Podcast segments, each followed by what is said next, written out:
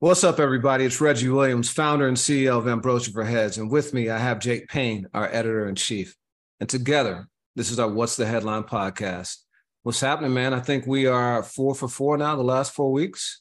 That sounds about right. Yeah, last week was a little different.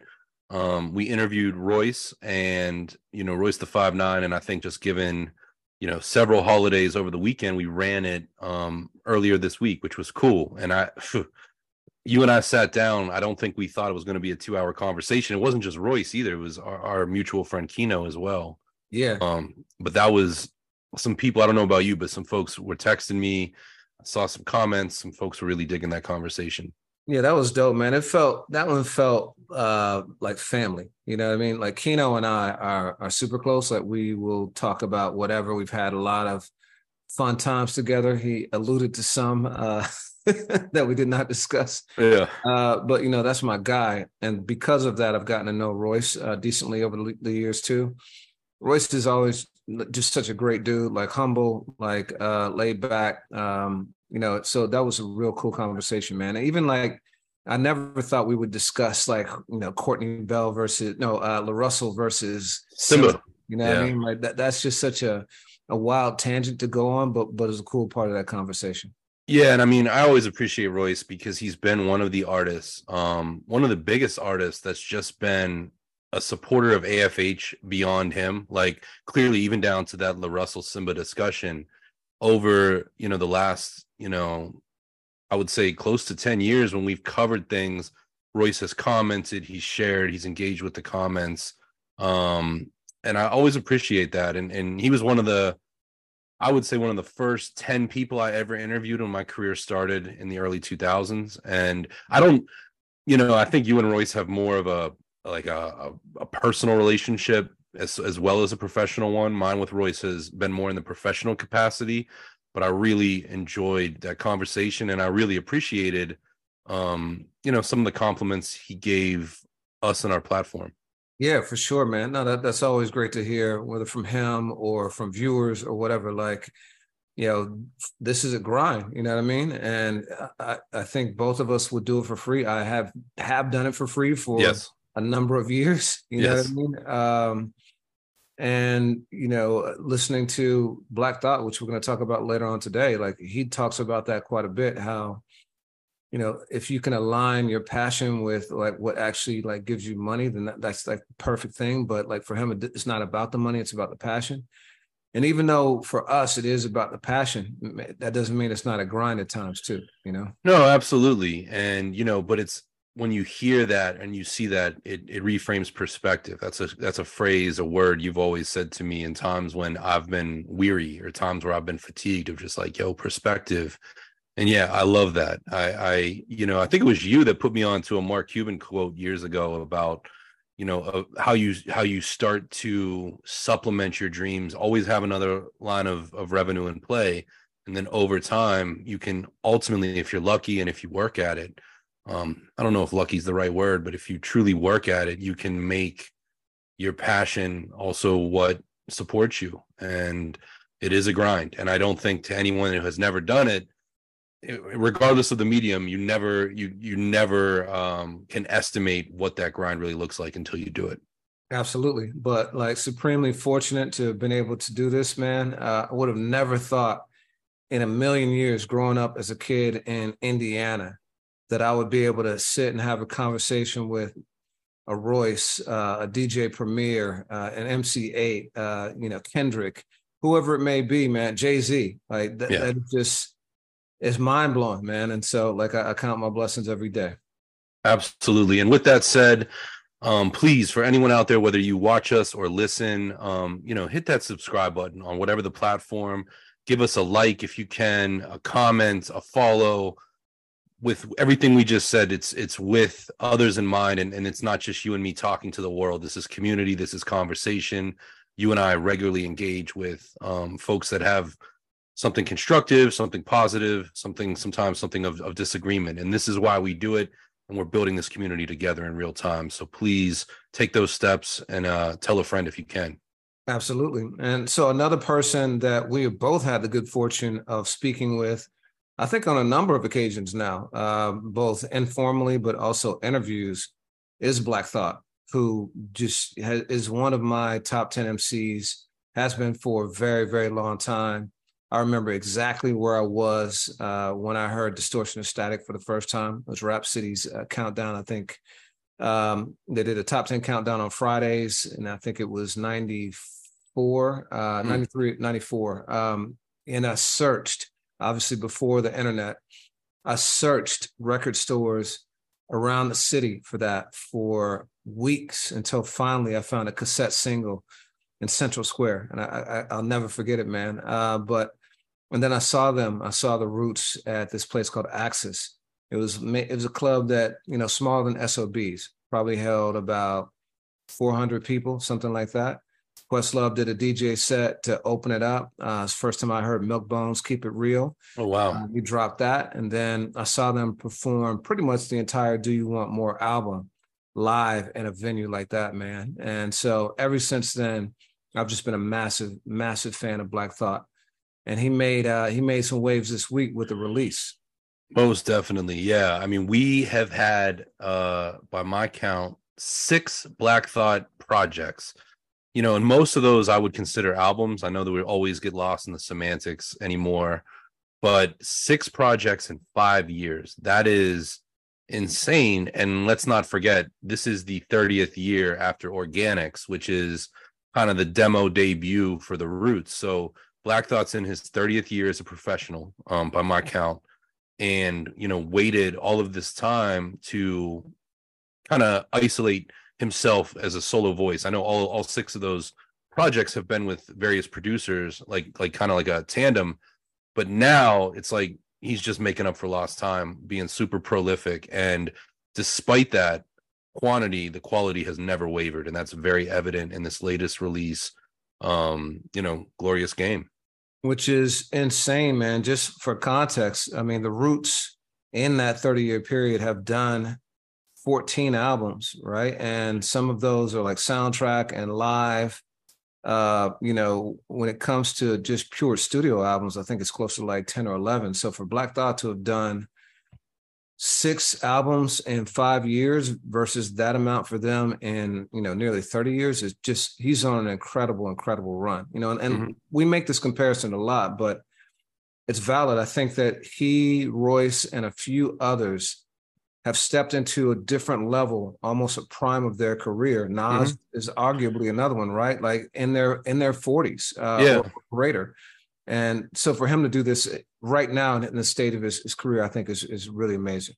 Absolutely. We've talked a lot about that. And and you asked Royce a question, you know, about hip hop being a quote unquote young man or woman's game. And you know, it was funny, like Royce said it is, but he's also living proof that it's not, and you called him on that. Yeah. Um, and I do think, I think, yeah, for sure. Thought Royce, Nas, um, I would I would I would say Jay-Z, um, yep. for as great as he is, Masta Ace. Yeah. I would say Phonte. Um, you know, mm-hmm. we can go we can go on and on and on. Um, just continue to get get better. We we did an interview last year with Cormega. I'd put him in there too, maybe AZ.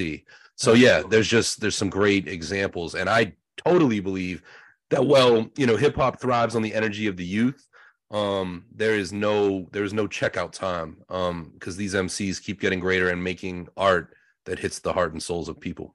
That's true, but it's weird, man, because like so obviously athletes are different, right? There's a physical skill and um, skill set that you have to have that just diminishes over time, you know, uh, unless you're Tom Brady, which it, but still um, you know, at some point, Father Time like comes and like you know, saying goes, Father Time is undefeated.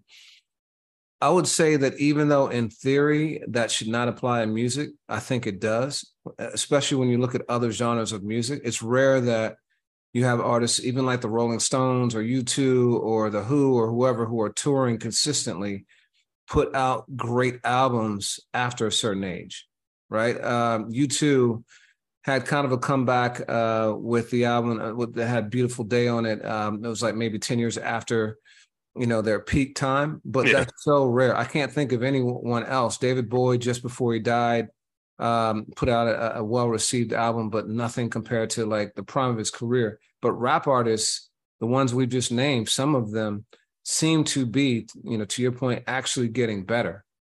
Yeah, I mean, I would agree with you too. There's things like I remember that Rick Rubin, Johnny Cash album, you know, that series of albums, but that was a very curated victory lap. Um, you know, Steely Dan won album of the year at the Grammys in the early 2000s. And, you know, while that was a really good album, I don't think it necessarily compares against their 1970s work or their early, you know, or Gaucho. And with hip hop, it's not always a victory lap. I mean, often it's not. It's the artists that we're talking about are breaking new ground and doing new things and expressing new vulnerabilities and rapping from new perspectives. Um, you know, the Rolling Stones had hits. Neil Young had hits in the, you know, in the 90s and in the 2000s. But there's a little bit of legacy to those hits, I would say. And and in, in hip hop, it's totally different. You know, these are these are artists that continue to evolve. So I think we're saying the same thing, but I, I, wholeheartedly agree with you. Why do you think that is? You know, Royce he talked about the fact that he didn't want to be Ozzy Osbourne when he was in the '70s, and what he meant was, you know, is it in response to my my question about his lifestyle changes? Uh, people know that Royce has been sober for a number of years now, but he also eats well. He works out, like he does a lot of things to take care of himself. And his comment was that he didn't want to end up like Ozzy Osbourne, who was really, really in bad physical health and just had to retire because of it. And it's been been so for a long time, right? Like um, you know, very difficult speaking for him, shuffles, you know, barely can lift his feet off the ground when he walks. Do you think there's something about how i mean there's a lot of we know a lot of unfortunate things that have happened where a lot of uh, we've lost a lot of legends not just to violence but through medical conditions and things like that. Phife um Blackalicious uh, um, gift of gab yeah, gift of gab. Uh there have been a number of people Biz a lot of people like that right? Um what is it that you think has allowed rappers to excel in their 40s where other genres have not it's a really good question. Um, I don't know. I, I think that it's also different times. I mean, the examples that we all listed, every one of those artists seems to have an accountability of, of to your point with Royce, like living your life, being healthy. You know, you and Masta Ace, I clown you about it. And Masta Ace has been honest. He suffers from serious health challenges. Um, and that being said, he has he has MS, I believe, right? Yep, that's right. And you had a conversation with him and Marco Polo about you know what his diet and fitness looks like. I mean, and I know he's an avid football coach and all these things. There's an accountability, and sometimes I think that in the '90s and in the '80s and in the 2000s, for a lot of you know, and this this was true of of, of hip hop, but definitely with rock, like you have to be the image. You have to party after the show. You have to drink. You have to smoke. You have to like you know. You look at the Rolling Stones, and while I always thought Mick Jagger was in incredible physical shape. I know he doesn't always look it, but he's an acrobatic guy well into his 70s now 80s. You see Keith Richards up there, you know, cranking Marlboro Reds and similar to Ozzy, like the way he's conducted himself in interviews, it's not all there. And I think that hip hop took accountability, said, what can we do to not be like that? And and and live a longer life and be there um, you know, be there for for families and for business interests and all of that. Yeah, well, Black Thought has definitely defined the odds, and I think it's more than just music. Uh, we'll get into this. I think I think it's a great time to kind of reflect on Black Thought's career as a solo artist because yeah. we've done this. You know, we did a, a, competition called Finding the Goat MC, where we had, I think we started with 168 MCs. We did it bracket style. This is back in 2015 and let the people decide. You know, millions of people weighed in over the course of several months to decide who the greatest of all time MC was and from that came some themes. We did a, a documentary about women because there was a real kind of lack in respect for women. Um, you know, I, I, don't think a single woman MC made it out of the first round, and that includes Lauryn Hill and Queen Latifah, MC Lyte and so forth. Which is yeah, Rapsody narrated that. It was great. Yeah, Rapsody narrated that. You can find that on our channel. Um, there was another one about the underdogs. Um, and then uh, uh, one that was particularly pertinent to Black Thought was about how certain MCs are underrated, and it's likely because they're part of groups. So I think that even though everybody knows how nice Black Thought is, he's not mentioned in that GOAT conversation as much as I think he should, given the fact that he has been around for 30 years, he's been consistent with his output, and is only getting better. I think he should be in in most people's consideration for top five, if not top 10. and possibly GOAT, but I don't think a lot of people think of him that way. Um, and so I think that part of what's happened with him though is he stayed busy. He's continued to do other things, and that has only helped have, have that's only helped him flourish in his career.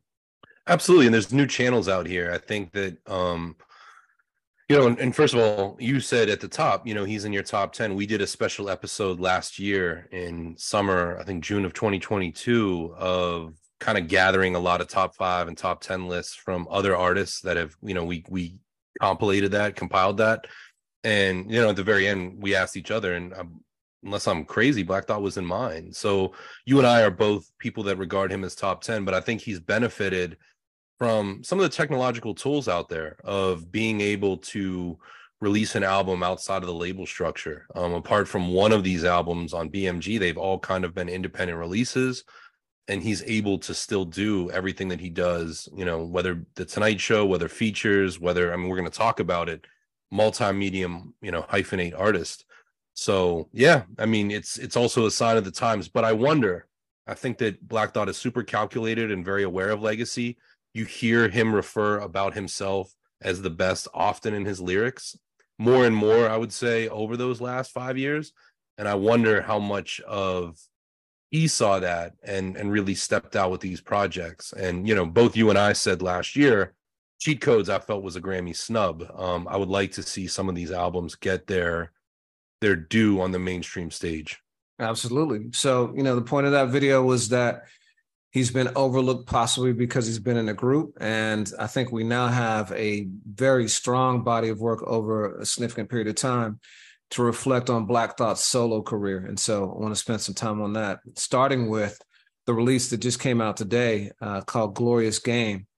You know every single one of these albums that thought has put out over the last uh, five six years has been a collaboration with one producer or one one artist one group of uh, musicians so this one is a little bit different in that it's not a producer. El Michels Affair is a band that's got an incredible, incredibly rich history, having played, you know, members have played and with Sharon Jones as part of the, the Dap Kings and played with uh, Wu Tang Clan, um, you know, backed up Raekwon and other members of Wu.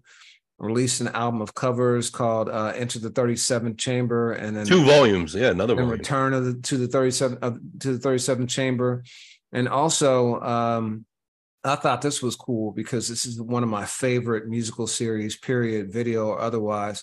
Tiny Desk by NPR.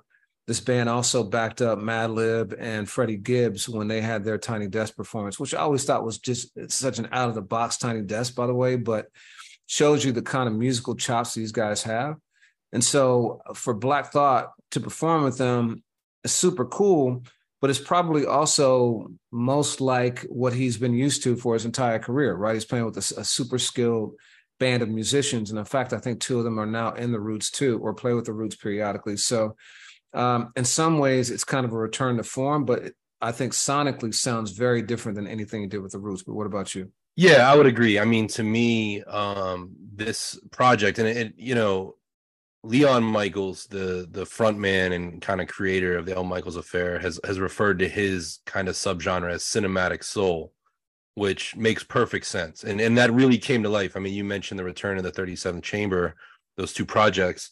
In the um, Showtime documentary, they used their version of Cream in the title cards and on the outro, I believe. Mm. And it played so well in that. And they have just kind of a it sounds like vintage instruments and it has that haziness and that kind of red vinyl smoky room feel. And the roots have had that at moments but i look at their sound not ever as as not overly hazy not overly um into into kind of groovy vibes. And that's what i get with glorious game. So you're right it is a live band live band with some personnel um familiarity but it's a totally different sound than i've ever gotten from a roots album yeah, and I think part of that is, you know, so there was a um, an interview that the Fader did.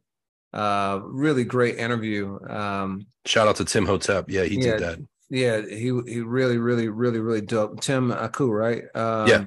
And a great interview. Um, but you know, Black Thought during the course of that said that the Els Michels affair played full compositions, but would then go back and sample those for the album. Very much like what we saw with DJ Premier, with Adrian Younge, and and others for Prime. Um, you know, I, I, think that that is like the best of all worlds. You know, first of all, it's great on the on the business side because the publishing, uh, you don't have to clear a bunch of samples and pay a bunch of people for it. But secondly, even though you're leveraging live instruments, you still get that hip hop feel and you know rap music even though Sugar Hill Gang, I think, rap to a uh, live band, um, is still a, very much a sample based uh, medium, especially since the 1980s or 90s. You know, so um, I think Black Thought sounds great on it, but he has some interesting things to say in that interview, and definitely I encourage people to go check that out. He talked about what Glorious Game meant. And he said, for me, Glorious Game is just that information passed down from OG, from an OG from a gatekeeper, from an elder statesman, with a cautionary tale here and there, but no, but not preachy, and told from a personal perspective, just giving away some jewelry to move with, which, you know, that's what Black Black Thought is now, man. He's a, he's a OG, he's a an elder statesman, and he gives so much game in his lyrics, but it's it's often like kind of one offs, just like uh, you know, he'll he'll put a jewel in a line here and there, almost like what Jay was doing with 444. Um, mm-hmm. But uh, but this this is filled with with that kind of game. Yeah, Nas does that too. I mean, Illmatic is filled with that, and over time, but you're absolutely right, and that makes sense because I think that that thought's gotten very comfortable as an OG. But I love the fact that he says not preachy. I mean, that's the thing that I've really appreciated of him is it's never too cerebral of a concept. It's almost like you're listening and it's you know, very hypnotic rapping, and it all makes sense. It's all coherent, and then he'll hit you with that one truism that you can move with and will resonate with you later. Yeah. He also said that it was one of his most personal projects. He said it's probably one of my most personal projects to date, and that I made a conscious decision. I said, okay, I'm going to make an effort for every song to be a story. So it's going to going to be all narrative, and it's going to all come from a personal place. I thought that was really interesting. You know, um, Black Thought is a lot of things, but he doesn't get in storyteller mode that often. Mm-hmm. You know, I think about uh, silent treatment and um, uh, you got me and, and, things like that. But but when you when you think about Black Thought, first thing that comes to mind isn't typically storyteller. No, I would agree with you. Yeah. So, um, what was your first impression after hearing the album? I will tell you it was an album and I don't I cannot articulate why this is. I liked it on the first listen, but it was it was kind of, you know, like looking at a bunch of colors on a wall and I've listened now I think four times. And and to be clear, we we record this on Fridays. This album has been out less than 14 hours.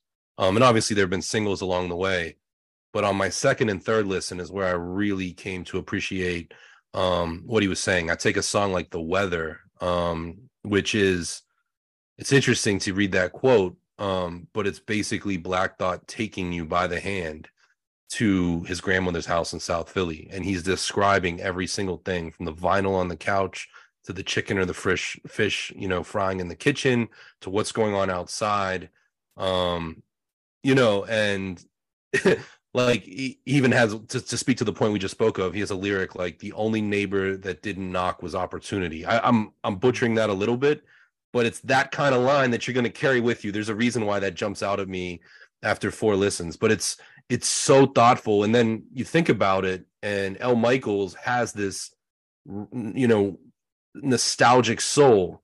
So even though it's not, you know, it's not trying deliberately to sound super 70s, I think the instruments that they play, um, the way that it's arranged, you feel like you walked into somebody's living room. And Black Thought is literally like a, a, guided tour of it and i think that that is just one illustration um, as well as the title track those are my two favorite songs and i know both of which you put on the playlist yeah i gotta say i was really pleasantly surprised because as big of a fan of his as i am i think for you and me both we we weren't really checking for the first single uh, in fact i don't even know did we even cover it I, I think we did, but we covered it under the guise of the news announcement of Black yeah. Thought has an album coming, and and while you're here, you know, check it out.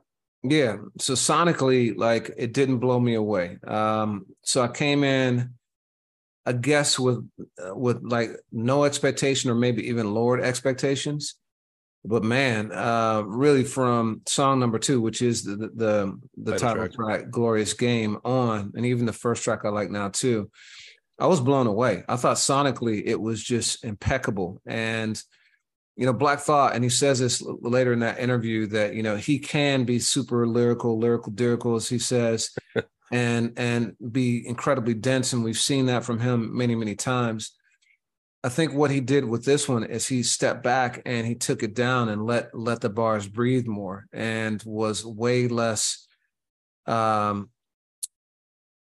way less complex without without sacrificing complication mm. if you know what i mean right like so there's dense bars you know they're heavy bars but it's not necessarily because he's overwhelming you with words, many, many words. Like the concepts are there, you know, obviously his references and and his, you know, he he makes a a reference on even the opening song where he talks about being uh after more than Jojo Dancer's house. Uh, yeah. you know, which is such a, a head trip because first of all, you got another movie Jojo Dancer, which is uh, the story of Richard Pryor's life.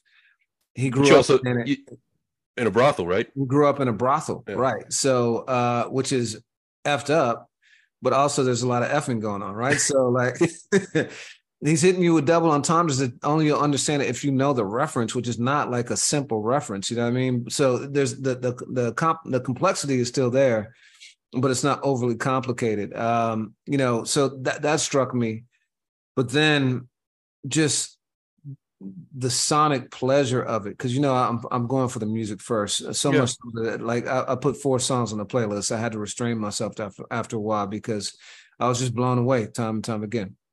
Yeah, and actually, while we've been on this call, Black Thought, uh, the you know he liked our uh support of it on IG, so that's great to see that he he feels the support. Um, but but to your point too, I think it's funny. Like Grateful, I wasn't against it, but it didn't strike me, and that's happened to me, and I've mentioned on this podcast the example that you always roast me for is Jay Rock's. you know, win. When I heard a la carte, I was like, eh, it's not my favorite. And you were like, I was no. the same way too. Oh, you were? Okay. I was the same way. It was, it was the it was the the G Funk uh joint um that you said wasn't G Funk, but was was that YG? Who was or was it no was with, it, J it was Jay Rock. Jay Rock. Uh, it, it, was an OSOM or like non double. No, I got you. No, I got you. Yeah. But it's my point being like and, and you and i always make the case of like why albums are still important and still important in a singles driven culture i love the fact that a single sometimes doesn't work for me or doesn't doesn't excite me and then in the context you know put wherever it is and in this case you know grateful is the first song first single first song you appreciate it differently when you surrounded by others and get more of a complete picture of what the artists are trying to do. It's just it's one more reason why you know albums matter and art matters like that. But yeah um this this album definitely i've i've really it'll be something like i i hesitate to say because the last time you and i did one of these podcasts we were really gushing over larry june and alchemist um you know with the great escape but this might be my new and i'm in philadelphia today south philly to be specific but this might be my new album of the year so far it's a great, great start. You know, one of the things I love how intentional Black Thought was with the album. One of the things that uh, Tim, the Fader interviewer, asked him was, "How is this album different from your other output?" Mm-hmm. And Black Thought, Black Thought said, "I would say on Glorious Game, what people are getting that they haven't gotten before from me is nuance. My sweet spot is that I've come to understand over the past eight years or so that because I've worked for such a long time as part of a collective and sort of serving the greater good of the roots consensus, you know, which is the point we've been making." my dexterity really is best served as a writer and as a storyteller outside of the roots. If I'm working with one producer at a time, I could work with 20 producers on 20 projects simultaneously. I'm able to compartmentalize in that way, but as long as it's only one producer per project, I feel like that's my sweet spot. And that's like how I've been able to hit this productive stride in recent years since the Streams of Thought series began, which I thought was fascinating. And, you know, he talks later on in the interview and says he's actually got several different uh, projects um, going at the same time right now. We'll get into one of those in a few minutes. But he also said Glorious Game is probably one of my most personal projects to date, and that I made a uh, conscious decision. I said, okay, uh, yeah, we read that part. Uh, the storytelling, so, yeah, yeah. So, um, so, so yeah, man. Um, I think that it's fascinating to hear how strategic he is about this stuff. You know, um, to your point, a lot of people don't make albums; they're just doing songs for playlists. And even those who do, it takes a long, long time to create albums. You know, we see Kendrick taking four or five years uh, at a time now, and um, you know, J. Cole even taking a couple years. Um, you know, but for Black Thought to be that prolific and that intentional at the same time, I think is is pretty wild. It is, and it's interesting. I mean, this interview illustrates this, but for a lot of years, um, Black Thought was I always found to be more more um less in the spotlight. You know, I think that Questlove Ahmir was often the mouthpiece of the roots. And I think Gang Starr was similar, you know, like in the 90s and and you know, early 2000s like Guru did a lot of the interviews representing Gang Starr and Premier would do some some secondary and then over time, you know, Premier who's a phenomenal storyteller. I mean, you and I have interviewed him for AFH over the years a number of times, but it's it's interesting to see Black Thought you know know his art and his purpose and his mission so well and it's articulated brilliantly in this fader interview and then to have the companion and hear it in the album right now um yeah this is definitely an artist that is developing at the highest level in in real time yeah he talked about that specifically in the interview how he had and still has anxiety speaking in front of people you know and so for him it was easier because ahmir you know questlove is he said supremely gifted at it. Uh, not only is he great at giving responses, but you know if he wants to avoid the question, he's great at giving you gab until you forget what the question was and you feel satisfied with what he said. Um, but he said Black thought that in recent years he's realized in order to serve a higher purpose, he has to confront that and actually you know just jump head in and it doesn't make it any easier but it's part of the game and, and part of who he wants to become and so he's done it to the point where now he's teaching college courses at nyu and performing on broadway and doing all sorts of things that are outside of his comfort zone but you know just with the pure desire to get better which which i think is dope. Absolutely man. I was a fan. I mean i remember when black thought was pivoting more into acting I always thought Brooklyn Babylon was an enjoyable film, and I always thought that was very bold of him in '99, 2000 to make that film. But yeah, I mean, he continues to find more and more mediums, um, and you know, is doing things in, in film and television right now, and just truly being uh, an artist on every possible level. Yeah, another thing about this album is it's it's uh, it's short. It's um, I got it right here. 30, it's 31 minutes, 31 yep. minutes and 12 seconds. How much, you know, in this day and age of being overwhelmed by information, um, I love an album, but I also love a short album. Uh, you know, how much do you think that that plays a role in in your love for it? It does. I mean, it's funny. There are artists, and I won't say any names, but I think we can all we all have an artist that we know that oversaturates. Like somebody we respect, and it's like, damn, you just released an album two weeks ago and you got another one. And one thing I'll say is six albums in five years. Um, I've never felt oversaturated with Black Dot solo material with these producer projects.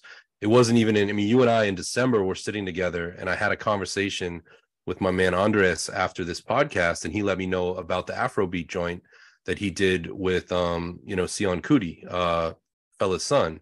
And like to find out that Black Thought is putting out projects without heavy duty over the head marketing, and all of that it's a testament too. And it's like finding art that same feeling of going to a record store and discovering something is still there. So yeah i think that that is huge. And to not make these overloaded one hour and five minute albums makes it that much easier to go from cheat codes to glorious game in less than a year yeah, and to your point, the Great Escape is also under an hour. That's forty five minutes as well. Is it? Yeah. Coincidence. This, they're all killer, no filler. Both of these albums. So one of the things that you know Black Thought said, you know, to your point about his productivity, is that he approaches these projects very differently than the Roots did. You know, he says the Roots you know, have played it safe over time, and we've seen that. You know, we've all heard the rumors about their their their new album being done, and th- that rumor has been going on for like seven, eight years now, um, maybe longer. We know that part of that delay was the the death of their longtime manager Rich Nichols, but still, um, it, it sounds like there's kind of a, almost a paralysis of analysis there. And Thought said that he does something very different with these. He said there's still something to be said about going with your gut. Working in as close to an, an improvisational dynamic as possible. And that's what I set set what and that what set that's what sets what I do outside the roots apart. I don't spend a lot of time if it's me and Ninth Wonder or me and Salam Remi or me and Sean C or Danger Mouse working on a thing.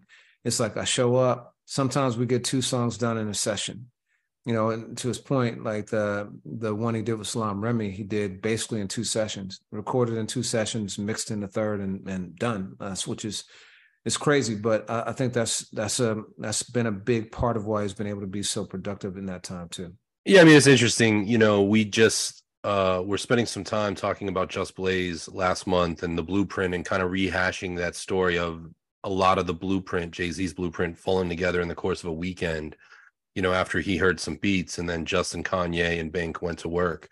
And, you know, Tupac's All Eyez on Me is, you know, reportedly recorded in two weeks or less. And I think there's something to be said for um just being in flow. You and I talk about that a lot of like when you're making these albums, the thing that amazes me with that is with Black Thought, there's no there's no there's no compromise of quality. And that that applies to the music as well as the lyrics there are artists out here that are super prolific where at times it feels rushed or it feels like a churn. And i don't get any of that but you know i do see that when you're a group that's been around for 30 years and you've taken longer than a decade to release an album um you know of course that's going to weigh in. When you step forth you're going to feel of you know responsibility and a pressure of the outage you know? That's like jay electronica releasing his first album and he you know the written testimony and black thought has freed himself from those pressures and he's just you know whether we're talking about the studio or putting out the albums he seems very free with it and i i think the quality is there. Yeah i think being in flow is important but also uh, i think being in the same headspace. You know one of one of the things that you tend to ask a lot of our people who come on as guests is how they were able to make it sound so cohesive the album if they work with different producers right? I mm-hmm. think part of that is I think uh, we have certain periods where we have just have, have a certain headspace. Like sometimes you like dark comedy, sometimes you might like a, a horror film or whatever it is. But our mood changes over time, and our musical taste does too. You know what you're listening to now, heavy, might be very different than what you were listening to six months ago, and so on. And so I think to the extent that you're able to create a project within a shorter period of time, you're more likely to be in that same kind of musically cohesive space too. And we hear that with these projects too, beyond just working with the same producer. That's really that's really a good point, interesting, and it amazes me of how in touch Black Thought is with his um catalog. You know, whether the Roots, Money Making Jam Boys, Solo, you know, all of that. You know, recently you you filmed uh at the De La Soul, you know, music event, and Black Thought grabbed the mic and performed, and it was funny. And I, I think we talked about it on here, but earlier that day, for whatever reason, I had listened to Bird's Eye View you know, the joint he had done with I think Raekwon and Joey Badass for mm-hmm. Statik Selecta's album, and that was the verse that he spit, which is a feature verse. It's a great one, but you know, if you think of Thought doing a freestyle, you'd think it might be something of his own or something, you know. And I think to have an artist that literally, in my mind, I imagine Thought to just have like those old old cards uh, at the library when you would try to find a book, like he has rhymes for days and that's what makes him just such an elite mc and he's able to bring those rhymes to these projects and this one being to his interview like like you said super personal super narrative. Um i like that and that distinguishes this one from the other five big time. Yeah. So let's talk about some of the other projects he's, he's released over that time. Um you want to kind of i know you laid this out you want to break this down yeah, I mean, so like I said, 30 years ago, the Roots, um, you know, put out Organix. It's kind of a demo that doesn't, as I understand it, and I wasn't around to receive it at the time, but it's a it's a demo that is that is released, and it's always kind of been one of those asterisk things of whether that or Do You Want More is their first album. Kind of similar, maybe to like Slum Village with Fantastic One versus Volume Two. Like there's they were clearly coming together, but they got a deal at you know DGC, David Geffen's company. Um, then they move over to MCA. And Black Thought for those first seven years is primarily just a roots artist. We start to see him later in the decade um, appear more and more in features. You know, you you think of things like Black Star's Respiration Remix, which we actually have on the site, or Big Pun's Super Lyrical. You know, he starts to branch out. But in the 90s, in all of the 90s, you only get outside of the roots, really one thing that I learned about today, I have to admit this. Um, in in 1998, he put out um, two records with a Japanese label with bassist uh, Jamaaladeen. The Hollers of the Horn is one, and then there's another one, Relax, which Lord Finesse, who we had on the show, did a remix to. I never knew that existed, and actually, it's it's much closer to the roots than anything. Uh, Ahmir plays drums on at least one of those songs. Um, but I remember, and this is where I can kind of come into the fold. I remember buying records in the late '90s, early 2000s, and um, you know, he put out a single called Hardware on MCA, which was again where the Roots were signed at the time. Dice Raw put out a solo project. Like the Roots were getting very comfortable at that label, and I have. It's funny. I should have pulled it out for this interview because I have it on the wall. Um, that had a picture card, picture picture cover 12 inch and it said from black thought's upcoming solo album. Mm-hmm. and i remember at the time i mean this was very much pre rap internet the way that we know it but people at the record store my friends were all clamoring like whoa you know the, the roots had just released things fall apart got a grammy with you got me um, and now we're going to get a black thought solo project? Like what could that sound like? Because that single was produced by DJ Krush. Um, and then oddly enough you have you have 18 years go by before we ever really get um the next black thought step. Yeah, and the, that, oh. that's that's it's crazy um it's crazy that that happened. I don't remember that at all right? Uh but it, it's it's one of those kind of sliding doors moments where you wonder what would have happened if he had stepped out you know? Would he have maybe taken off and and you know been solo from there on and the roots legacy would have been fundamentally altered or would have been like more like guru with jazzmatazz where he steps out for a bit but and does something different but then comes back. And it also makes you wonder why uh, because you know we all know the economics of the music business especially when it comes to big groups that it's not that favorable. And a lot of times going solo is by necessity because you just can't be sustained, you know, uh, off your portion. We saw a lot of that with Wu. Um, you wonder why uh, Black Thought didn't step out, you know, and it took, you know, several years even after uh, their last group album for him to do so. You know, my theory is that it's it's just all a testament to his and uh, Tariq's, uh, his and um, Amir's personal relationship you know, uh, I, I, think that they function. It seems, you know, from the outside, as like musical partners, and that's a partnership that is kind of never going to be done, um, you know, ever, despite whatever else is going on. But also, it might be that um, you know we've seen that with other groups. A lot of times, there's tension and friction uh, when a person decides they want to go and do something solo. You know, based on this interview that Black Thought had with the Fader it sounds like that was never the case with the Roots, and he was always able, as was everyone else, to go off and do side projects, whether musical or otherwise. And in a reverse psychology kind of way, maybe that's actually what kept them together is that they had that freedom. That's a really good point, and and I have to wonder too. Um, you know, we're going to talk about Dilla a little later in the podcast, but you know, MCA at that time was such an exciting label, and they had an A and R, Wendy Goldstein, that had signed or was developing a lot of great hip hop for a major label. I mean, you had J Dilla sign there. You had, I think, Slum Village for a minute before they went independent. Um, you, of course, Common, The Roots. Eventually, the Rawkus artists ended up over there. But Blackalicious, you just mentioned Gab, was on MCA. I mean, on and on. GZA, Killah Priest. It was a really interesting time. And as I mentioned, like there was there was kind of a, and you remember this probably you know as an entertainment lawyer but there was a period of time by the by like 2003 2004 where like mca and geffen had folded in together and a lot of those opportunities never came to fruition. But between 2000 and 2002 you also got phrenology. Um, i oddly enough the weekend i moved to philly in september of 2002 that weekend the roots and the mighty mighty bosstones did a free concert on the parkway for all of you know the new students in college and everyone else. And that album um, I always thought was was an inflection point of sorts for the Roots. They had already had you know a hit with "You Got Me," but they always thought the seed became this like crossover song that was getting rock radio airplay and all these different things. So maybe those two ideologies of like what they're doing as a band, what Thought's trying to do alone, maybe it just was like, yo, I'm gonna hold off on that. And by the time I do it, the label's in a different situation. It's actually a question I would love to ask Tariq. I'm curious if I have ever asked him. I've interviewed him a few times, but the fact that I don't have a definitive answer on the top of my head leaves me to believe I don't. So yeah, yeah. So you know, um, he he did obviously get around to it, but it wasn't until 2018. You know, um, with very little warning. I remember you and I speaking that that album released in June on a super hot day, just like today, and I think we learned about it just a few days earlier, and that was the one that was. It's I always think of it as produced by Ninth Wonder. I know it's Ninth in the Soul Council, and Khrysis did one joint on there, but man, oh man, that was one of the biggest stories we had that year, wasn't it?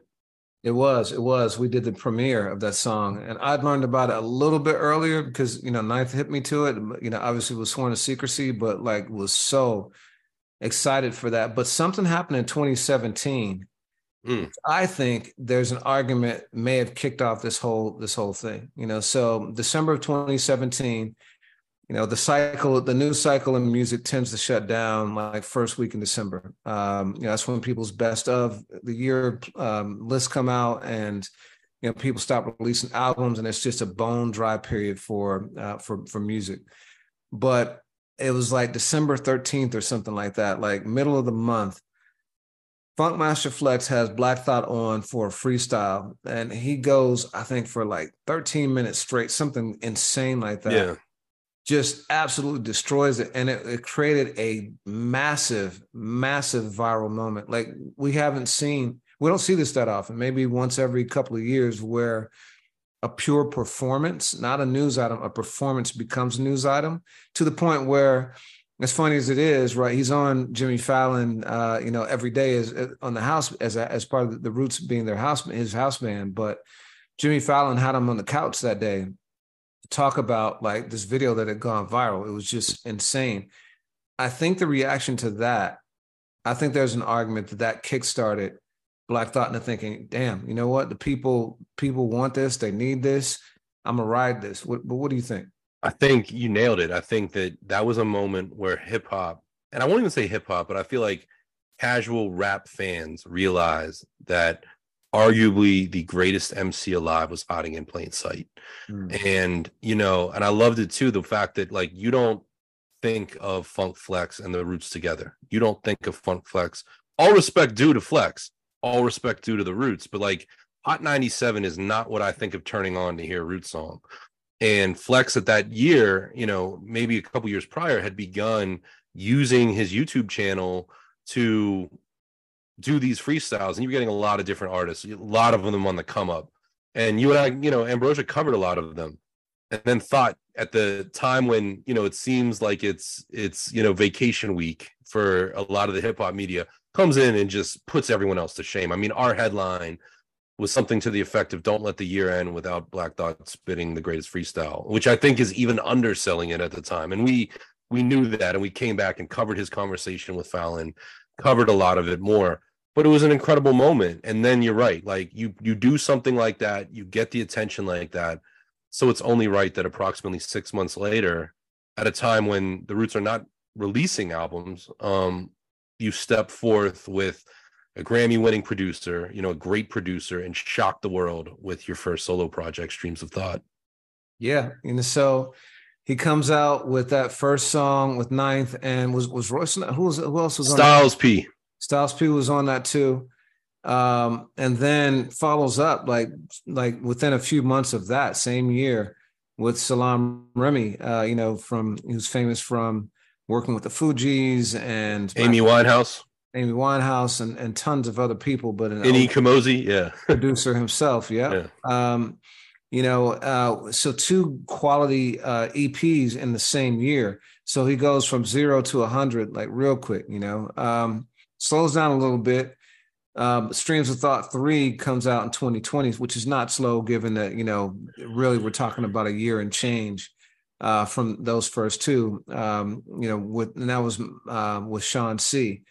Uh, and the interesting thing is that he does he's not working with um, you know, the obvious choices. Right. right. So Ninth Wonder and he, I think had worked together in the past, but not a ton of stuff. Right. And so that's a that's a real surprise. Salam Remi also, that they all makes sense sonically when you step back and think about it, but they're not the first people you think of when you think about like doing a, a project for Black Thought.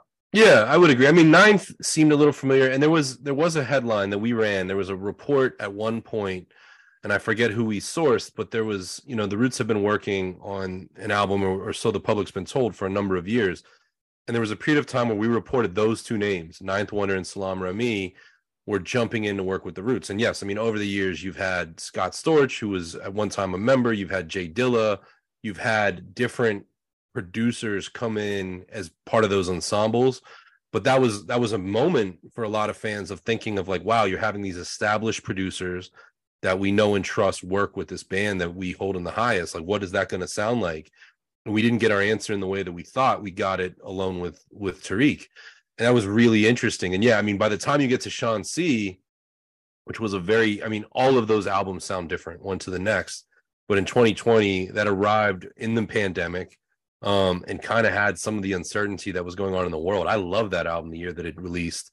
Um, and it was very uh, rocky, like it had a lot of rock in there and a lot of like, you know, melody and things like that. So it was cool. It was, it was like watching, you know, Black Thought. The emphasis on collaboration and coming out with something different each time was definitely there.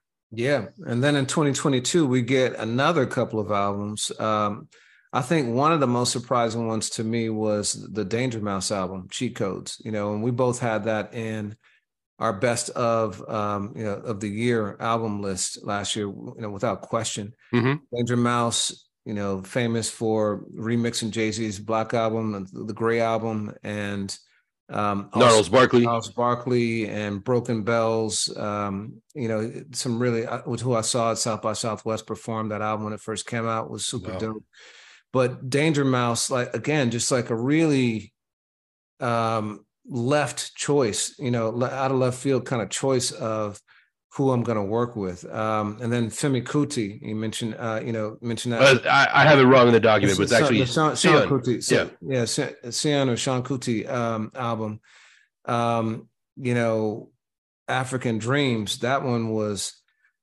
That one to me, sonically made a lot of sense because it was Afrobeat, and you can hear that evolution in Black Thought, and like the roots will kind of go in that go in that direction. Is very very musical album, but very different than the the Danger Mouse album. The Danger Mouse album was dark and and and somber. You know, um, this one was really lively and vivacious. It's just it just showcases his diversity. Yeah, and it was to your point about about Glorious Game, I mean, it was it was less than 20 minutes long. I think it was more like 12. I mean, it's just an in and out project, but very conceptual. And when I think of Black Thought skills, I always think of like, you know, a very syncopated flow and and the way Black Thought wraps around the drums. Like my I was a fan of the roots in the 90s, but my aha moment was thought at work on phrenology to like watch him take the incredible bongo band, you know, Apache and just finesse that. And you saw that in the Chappelle DVD, you know, the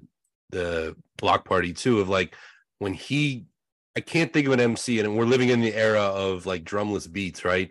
But the way that thought and it's only right to have that chemistry that you spoke of of him and Amir because the way that he works to the drums is phenomenal. So absolutely came alive on that.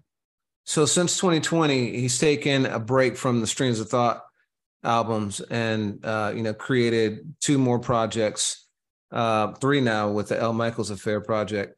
Uh, but he says in that interview that uh, that he has too many albums in the works right now to name. Um, you know, so when he says you know 20 projects simultaneously, but with 20 different producers, you, you kind of start to think he might actually not be exaggerating. And so one of the things he broke, some really incredible news, is that Streams of Thought Volume Four is actually done. Um, and not only is it done, um, one of the, one of the interesting things about um, this album, and I think the the the the cheat codes one, not not cheat codes, but the the the Sim one, is that I don't believe either one of those had features, um, not MC features at least. They were um, maybe singers or whatever. But Streams of Thought Volume Four is like packed mm-hmm. in a way like we haven't seen a Black Thought project maybe ever. Not Roots, not Black Thought, not nothing that he's done. And he named names. So he said Yasiin Bey, and he said they have a song I think it's called Renaissance. I can't remember. That is, he said, been in the can for two years, but it's going to be game changing when it comes out. He says it's going to shift the game. Like big words, right? Um, Pharoahe Monch, Fabolous, Redman, Rick Ross, Big K.R.I.T., Tobe Nwigwe, Saba, and JID, to name a few. Like, I mean, that is just a murderer's row of lyricists. And, you know, for, for Black Thought, such an all-star compilation. Got to think that it, he said it could come at any time. So, you know, given his pattern of the last few years of like maybe taking a year off and then dropping two in the same year, I think it's pretty fair to assume that that one's going to come out this year. But, but what, what was your reaction? And what do you think to, about that? Yeah, I mean, I liked it, and I had to remember one of the you mentioned the Tiny Desk with um, El Michels Affair, and you know one of the best songs of 2019, which pre-pandemic feels like a lifetime ago, was Education. You know, which had Gibbs and Madlib and Yasiin Bey and Black Thought, and we covered it on the site. Um, but to see this feature, I totally agree. And, and the Roots have had albums in later years that had Blue and Phonte and different people in the mix, you know, even Rising Down with Yasiin Bey and Styles P. But this one, it does sound really, really special. And I wholeheartedly agree. I have a feeling we get this in Q3 or Q4. Um, and I love the fact of, I hate it as a media person, but I, I love the fact of a surprise release. Like, um, that just keeps fans on the edge of their seats. Is every Thursday I'm like, oh, what's coming out tomorrow? To never be ready, uh, I love that. Like you could wake up to it tomorrow. Yeah, and like the other ones, again, a pro- producer who uh, would not be an obvious choice. Um, it goes by the name of 14 KT. And KT worked on Elzhi's Lead Poison, uh, Skyzoo, Diamond District. Uh, you know, he is from Michigan, claims Detroit. Um, but he has been, you know, he's he's he's a great producer, obviously, but not someone that you would necessarily that wouldn't be like probably in the first five or ten names you would mention when you think about who's going to produce the next Black Thought project. No, I mean we've covered him on the site a number of times, but you know I didn't see that coming. And yeah, it was actually James Poyser, who's one of one of the founding members of the Soulquarians, and I believe now an official member of the Roots, and, and comes from kind of that Jazzy Jeff um, art uh, art of touch of jazz pedigree. But you know he said to i guess thought he's like yo i met this dude. He's a brilliant producer. He said he's a huge fan. He has this one beat he wants to play for you. And you know thought says they chopped it up. He sent the beat. The song was called black. And it became the first song that two of them recorded. And then to your point Yasiin Bey uh, got on it on streams of thought 4 and thought says and, and again like i think in verse Black Thought is, you know, very complimentary of himself and very complimentary of his art as he should be. I've never found him to be one like a Westside Gunn that's in interviews like, yo, we're the greatest ever. But Black Thought says it's a timeless classic. It's been in my vault for a couple of years. And like you said, it could come out at any time. Um, so yeah, exciting yeah. stuff. Crazy man. So I can't wait for that. Uh, but now that we're like in the Black Thought, you know, uh, it's almost like a like a fantasy uh game in terms of like the different like MCs he's got on this. I had a thought like, who do you think would be Black Thought's next ideal uh, production partner? Like, you know, so obviously he's worked with greats both on full projects and individual albums. I mean, individual songs. You know, he's, he's worked with Premier. He's worked with almost anyone you can think of. Uh, for me, uh, I think about Alchemist would be like you know very near the top of my list because we're talking about like my favorite producer of the moment working with one of my favorite MCs and both like to work with uh, one other person on projects. Mm-hmm. Like, you know, Alchemist has done that several times over the last few years, and, and Black Thought has too. I think that would be a super and dark chords and things like that that I think would really speak to what Black Thought likes to do. Soulful, Madlib. I think because he fits he checks a lot of those boxes too and is you know obviously done great work with freddie gibbs and doom and, and so forth. I think the two of them could make some magic together. Um, two kind of like out of the box ones for me are justice league um, because black thought likes instrumentation. You know we see that with el michels affair. We've seen it with uh, Seun Kuti and and other and obviously the roots. So like that rick ross type of justice league Yes, not not just us, not from um, North Carolina, Justice, you know, um, league uh, from Rick Ross, like uh, Aston Martin Music, and um, uh, the Lil Wayne song with Jeezy. Um, um, I know the one you mean, but I can't. Yeah. yeah. Uh, um, and so that I think could be epic just because they make epic beats, and I could hear Black Thought just murdering a, track. In fact, I could hear him on that Lil Wayne um, and Jeezy song. I'll look it up in a second, but like I could hear him just absolutely destroying that. And then another one I can think of is Conductor Williams, uh, because again, very dark samples. Um, you know, I think his work with Mach-Hommy, um, like the Stellar Ray Theory, uh, songs like that were just phenomenal. And I could hear Black Thought smashing, smashing stuff with all those producers. What about you? Those are those are all great answers. I won't dispute any of them. One that came to my mind is a guy, you know, who is starting to come back into the scene a bit. Hi-Tek. I mean, I just love the way that Hi-Tek was going about production in the early 2000s, and you know the stuff he did with with with um you know mood and and obviously reflection eternal, brilliant stuff. I mentioned Bird's Eye View. I'm gonna Statik Selektah. I'd love to see them expound on that chemistry big time. And Statik, like Alchemist, who you mentioned, is super prolific, always down to work, and I think has gotten even better with time at like, yo, I'm setting aside these beats for this person. Um, you know, especially coming off of the James Poyser introduction, I would love to see Jazzy Jeff and Black Thought. I think that Philly could use that, and you know, Black Jeff has always had his solo series, and I know he did. Um, you know, he's done that that project with Rhymefest, but I would love to see Jeff, you know, fully in his Philly hip hop roots with a with a rhyme partner, and I think Thought and Jeff could be huge. And I'll give you one more. Um, and this one might be a little bit of a reach, but it makes sense to me for the same reasons you said Justice League, live instrumentation. I'd love to see Black Thought with Organized Noize. Um, and those guys, um, you know, Sleepy, Rico Wade, and Ray Murray have been, you know, they put out an EP late last year. They're doing stuff. They're they're they're around, and I would love to see. You know, we saw what they've done with Andre 3000, another phenomenal goat level MC. So why not Tariq Trotter? Man, I think Organized Noize would be epic, especially if they tap back into that initial OutKast sound would be incredible. Even like uh in due time, like Organized Noize, just the soulful bass line, just yeah. just crazy. The song I was thinking about was Luxury Tax with uh with Lil Wayne, Rick Ross, and Jeezy. It just mm-hmm.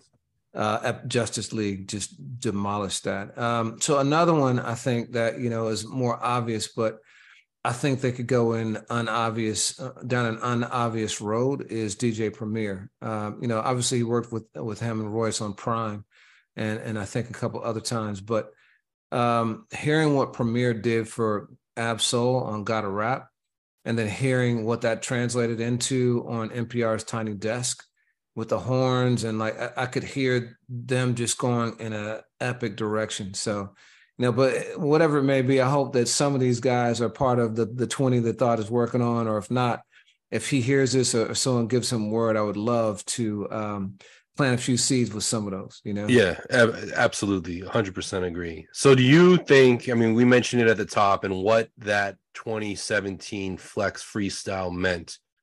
Is Black Thought still underrated?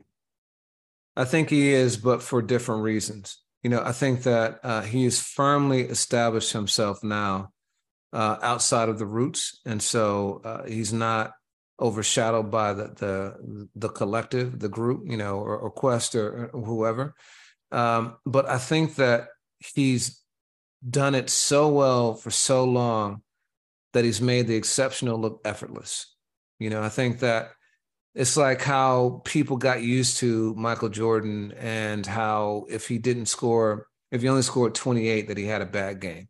You know, for most people, 28 is a great game, but for Jordan, it was not only not great, but maybe but subpar. It was below average for him, literally. You know, um, I think that Black Thought has set the bar so high for himself with stuff like that freestyle, with uh, you know references to Dostoevsky and like you know esoteric philosophers in, in the same sentence with Richard Pryor movies and stuff like that. Like I never saw, that, yeah, yeah. I think when people, I think if people were to step back and really acknowledge what this man does day in and day out, on top of producing plays and being part of the house band for Jimmy Fallon and you know uh, teaching classes and all the things that he does for him to still be rapping at this level and be getting even better at it and at at this pace, I think that again he should be in a top five discussion 50% of the time. I don't like just I don't know, but I, I, I get the sense that he's in that discussion 10% of the time. You know what I mean? Like that's just my knee-jerk thought. But I, I still think that he's underrated by those standards, meaning that he should be in the GOAT discussion in earnest for the majority of people. Hmm. What about you? Yeah, I mean, I think that he's still underrated in the sense that I wish people would do what they do, what they did for Jay Z's Khaled verse, for a Black Thought verse. I think we saw a glimpse of what that could look like in 2017 of like, wow, let's analyze these, whether it was 13 or 17 minutes.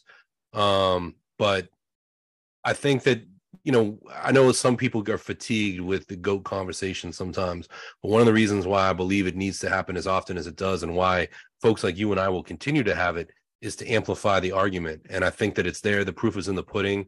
I think Black Thought is a little less underrated every day. I think be, with it's not him changing, it's the culture and the listeners catching up to him.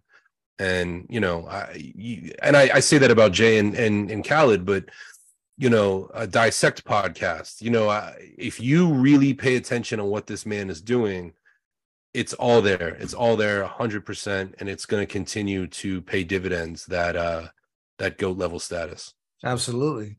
Well, you mentioned um, J Dilla and uh, you know Black Thought working with him. One of the the first interviews we ever did with him, the first I did with him was um, at Dilla Week back in 2016, where I talked to him, and this is on our YouTube too. He gave an amazing story about um, New Year's Day with J Dilla, basically, where it was the day where there's a caravan of artists who would go and you know um, you know, go to J Dilla's house in his basement and basically just be there waiting to get first dibs on beats that he made. He handed out beat tapes and like, you know, first come, first serve of those donuts. And so um, that was an amazing, amazing story. And we got a, a deeper glimpse into J Dilla's life recently. You know, um, last week, a Hulu documentary dropped uh, which uh, I want to talk about that, man. You know, so first of all, like having having read Dan Charnas's book Dilla Time,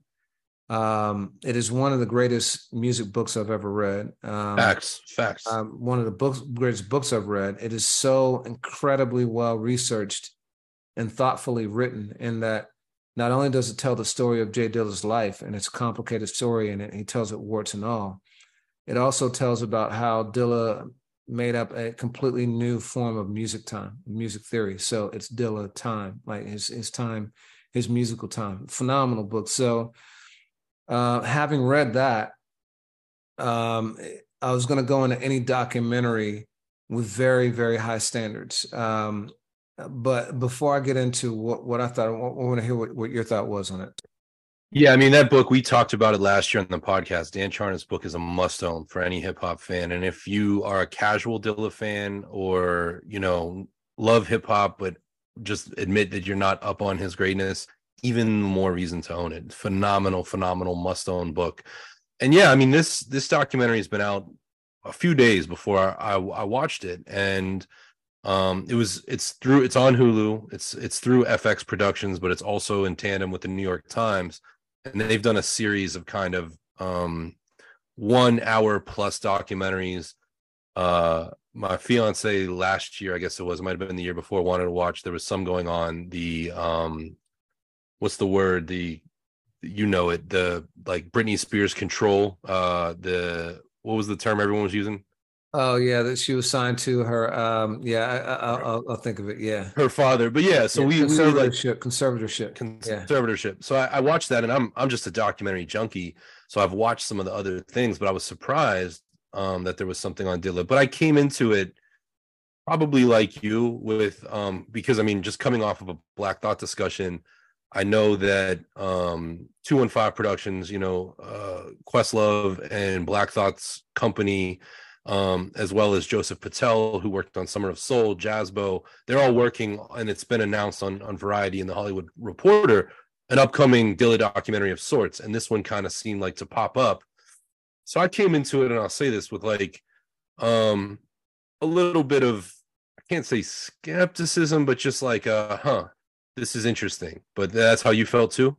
That's how I felt too. Um, and you know, one of the things like that that kind of set the tone for me was that I put in Dilla in the Hulu search, and there was nothing that, nothing that, came up. It was not until uh, you know, you know, CJ, my girlfriend said you got to put in N New York Times. Oh, I put in I, I put in NE for New York Times, right? And to its credit, like I put in NE and it pulled up New York Times. But like to for a Dilla documentary to not come up under Dilla or Jay, you you had to put NE. Like, how would you even know that? Like, there's yeah. not an NE in the man's name. It was it was crazy. And so that that um that's how I started watching, you know. Um, but then I also having read the book, um, it felt to me like uh it took massive leaps. You know, there was a lot of stuff missing. Um, to me, Dilla's life would need to be a five-part docu series at, at, minimum, given like how complex the book was. I thought it was notable that Dan was not part of it. They used a lot of stock footage and repeatedly. They had this, you know, uh, kind of reel of tape showing like multiple times throughout. Uh, it seemed to me like uh, they didn't get a lot of people uh, that you know were critical to Dilla's life, um, and for some people, they got a lot of Red Bull media footage, like for um, Q-Tip and Ali Shaheed Muhammad. Q-Tip and Ali Shaheed Muhammad. Like it seemed to me like they were on a very, very modest budget, and um, and it showed. You know, that doesn't take away from the people who were, who were in it because it did get some great people, and I know you you can talk to that. But for me, I, I was disappointed. I saw some photos I'd never seen before, but not a ton, maybe one or two. You know, and even the photos they used they use repeatedly also. Um, you know, there's some some cool footage of the Soulquarians that I'd never seen of a famous photo shoot, but yeah. um, but man, I, I, I left I left uh, feeling uh, wanting more um, and feeling a little bit underserved. I I would echo that personally. Um, what I liked about it for me, a lot of those photos I hadn't seen, and Dill is always a challenge to find photos of. Um, I never, I never knew James. Um, I used to communicate with Hex Murda, who people know through Random Axe, uh, Sean Price and Black Milk. Um, but you know, he would he would say like Dilla read this article and he liked it. Like I remember those conversations in the in the like 2003 2004. What I liked about the film was um talking about Dilla's role in the Ummah, in the Ummah, um, which is something I never knew. I mean, I knew that he played a role in it, but I never knew the complexities of that until I read Dan Charnas's book, and I believe a lot of that came from that book. Um, you know, so that was interesting. I have I, Raphael Saadiq is one of the people that that did interviews, and I completely, and I'm embarrassed to say this, I forgot that he was part of that production unit. I always think of it as Tip, Ali, and and and and Dilla, but I forgot that that Raf was there, Ray. Um, that part was interesting. I thought it was interesting. There was a business aspect. Um, some of the members of Dilla's legal team appear and they speak about just how in arrears his estate was after he passed. And I sensed that that was part of the impetus in the New York Times getting behind this, um, coming off of the Britney Spears conservatorship stuff. But I, uh, yeah, I mean, it was interesting to learn of a guy that was making sixty-five to seventy-five thousand dollars a track in the early two thousands, but also, um, you know, kind of like backdooring songs for you know sometimes a couple grand, and that was part of what I think made Dilla dope. He would be working with guys like Fat Cat, who he came up with, and you know Frank and Dank, and all these different people at the same time you know he's doing Grammy nominated stuff with Common or stuff with the Roots or Busta Rhymes. So that was interesting, but yeah, there were there were big gaps. They never mention they never mention um Madlib's name. They never mention Peanut Butter Wolf's name. They never mention Stones Throw. They do talk about donuts. There was a big talk con- about his kids and, until like the last like 30 seconds. Yeah. The very end. And, and here's what I sense. And I don't um, you know, infinite love and respect to Maureen Ma Dukes Yancey. I actually got you know, a bit choked up when she was recounting Dilla's last minutes. Um, that's a heavy, heavy thing. Um, but you know, when you're dealing, we've we've seen the same thing with uh, you know, Tupac's legacy when Afeni was alive and Biggie's legacy with his mom. I have a feeling that there there's a bit in order to speak and get access to some of the folks. Dilla's sister, his brother Illa J is in it. You know, obviously you're going to leverage some of the narrative, and I think I thought it was an interesting watch. I don't regret watching it, but I didn't leave with um the sense of is satiation the word. I wasn't satisfied like I was or surprised when I read Dan's book. Yeah, for sure. I mean, and you know, to your point, they did get some great interviews, right? Like, so having Ma Dukes is crucial. You can't do a Dilla documentary without her.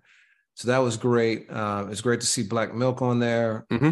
Frank Nitti, Fat Cat, House Shoes was on there. Illa, uh, Illa J, John Yancey.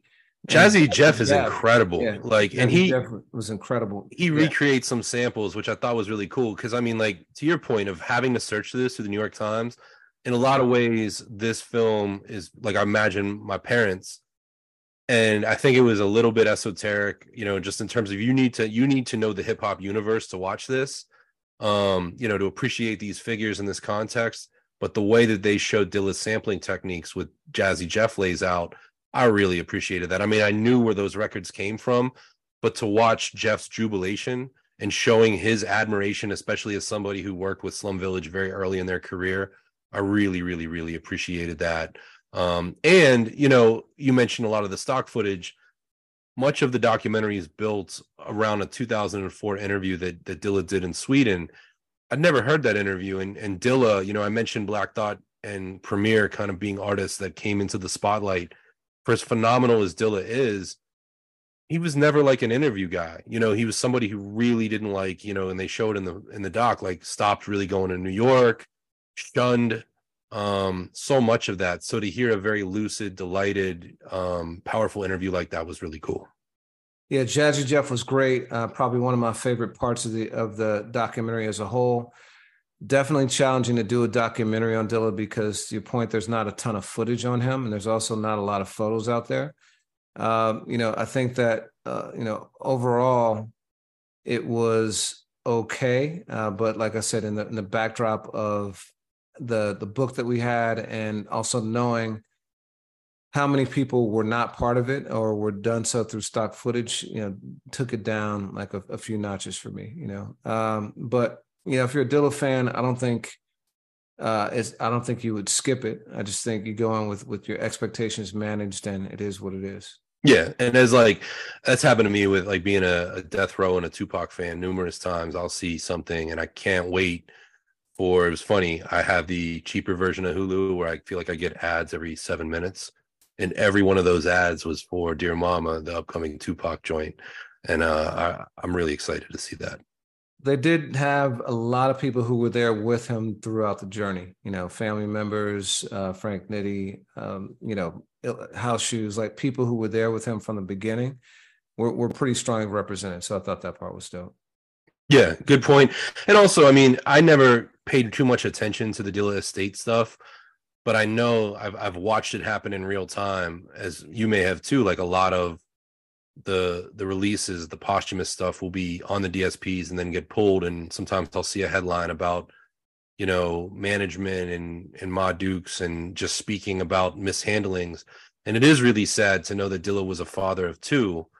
And they say like they were never received a cent from his estate until recent years. When this man died, like Tupac, like a lot of other artists, um, he was in a great deal of debt. And when somebody that is rising to greatness passes away, the powers that be, i.e., attorneys and the inter- you know Internal Revenue Service, pop up and they say, "Well, you know, where was all this money? Where's the paper trail?" When you talk about somebody who's working in their basement that might be taking literally like you know five thousand in a bag for a beat, that's going to cause, and it's it's just hard for me eh, once again, and it to see a tremendous black artist whose whose heirs have not benefited from that and that's really sad and it seems like it's it's working its way better but i just hope that dilla's family from his mom to his kids continue to um, reap the fruits of his genius Yeah, the Dan's book obviously gets into that to a very large degree. I think there it's close to 100 pages or so dedicated to Dilla posthumously, maybe even more than that. And he just released a paperback edition that uh, goes into it even more extensively. Uh, but it was very complicated, very messy, as unfortunately these things tend to be. And um, but yeah, documentary was very, very light on all of that. For sure, for sure. So, what else caught your eye this week? So, another person who was in the news is Snoop Dogg, who um, is not often out of the news. Uh, you know, Snoop has been in the news pretty consistently since you know 1992 when Deep Cover came out. Um, but this was more of a retrospective look at his entire life in the early days, in particular by someone who was there um, at the beginning of his career and and is as much of a West Coast OG as he is, and um, that was Big Boy, Uh, you know, legendary on-air personality on radio in L.A. Got really the the full the the full like uh, Snoop interview. He he uh, his goal is to get untold stories, those things that people haven't heard before, and he definitely succeeded in this one. Heard, heard a bunch of stuff that we'd never heard before. Um, some examples are that Snoop slept in his car for two months when he was 17. I had no idea about that. You know, a lot of times we get the Snoop story, you know, when he and Warren G and Nate Dogg are in 213 and, you know, trying to get their tape to Dr. Dre and so forth. And the story kind of begins there. But you know, to hear that Snoop was not only out of the house at age 17, but but sleeping in his car for two months was pretty crazy for me. Yeah, what I liked about the interview too, I will say this is the definitive like YouTube era interview with Snoop. I always enjoyed GGN. I always like to watch Snoop just kind of fly off the cuff, sitting there smoking with a guest, and he would just drop jewels. We covered a lot of them on AFH. But this one, um, you know, recently when J. Cole sat down with the Golden State Warriors GM Bob Myers, you and I were talking about how hip hop is kind of losing its foothold of interviewing its superstars.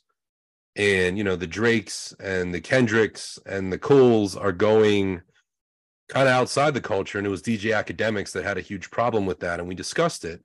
And this is a great reminder. You're not going to get this interview with anybody outside. Like Big Boy knows the score, he knows the context.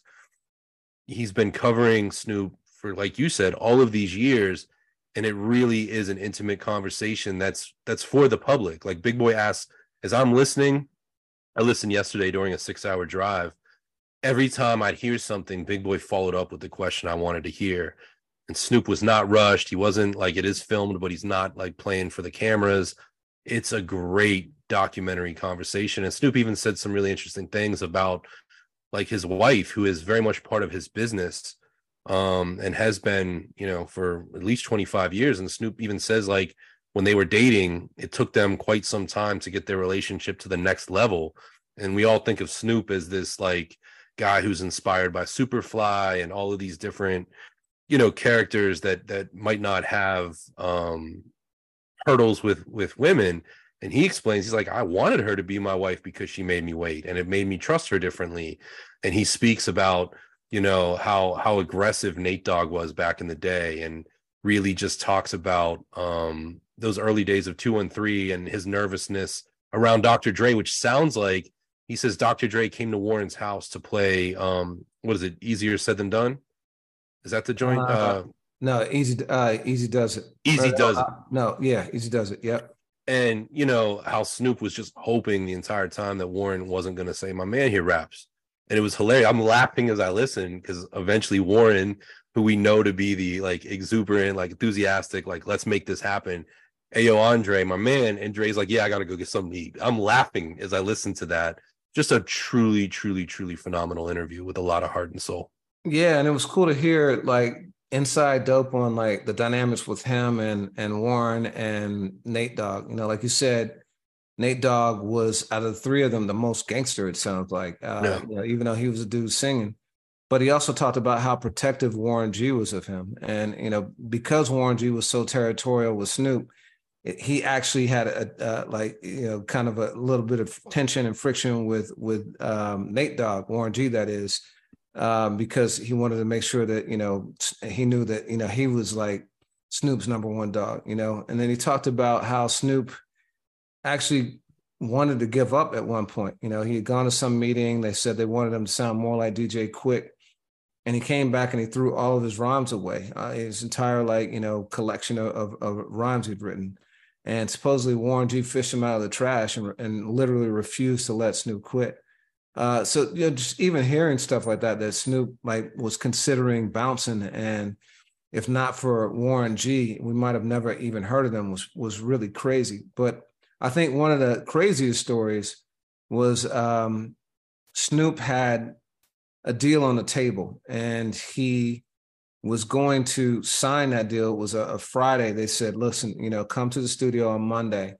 We'll get it going. Um, and then, you know, um, something happened over the weekend, which changed the course of West Coast rap history. You want, you want to talk about that? Yeah, I mean that's a great setup. So one of the things I've never realized is that you know Snoop was around Ruthless to a point. You know Warren G as a young budding producer had made you know Dre is still at Ruthless, although kind of acrimoniously, has already kind of one foot out the door and is doing things on the side that doesn't sound like Easy E and Jerry Heller were aware of.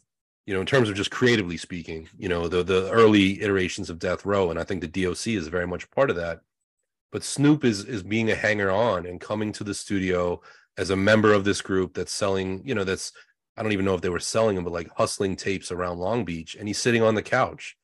And one of the big groups in like 1991, or one of the big acts on Ruthless, was Above the Law. You know, at that point, I believe they've already put out an album and an EP, and you know, geniusly, Ruthless has positioned Big Hutch, you know, the the kind of the front man of ATL to be the next Dre. Like we saw something similar later on with with Dre and Daz, but like he's producing some of the joints around and starting to build a team around him as they're working on their next big project. And Snoop being this guy on the couch was kind of, you know, like, hey, hey, little homie, we're gonna get you on a song. And Snoop talks about this in the interview. I've heard I've heard Hutch speak of this. We actually I interviewed Hutch for Ambrosia like 2016, but I've never heard Snoop speak on it before. And, you know, he says that at the time, you know, it was it was an offer, but it was tepid. And, and Snoop puts it in perspective. Like above the law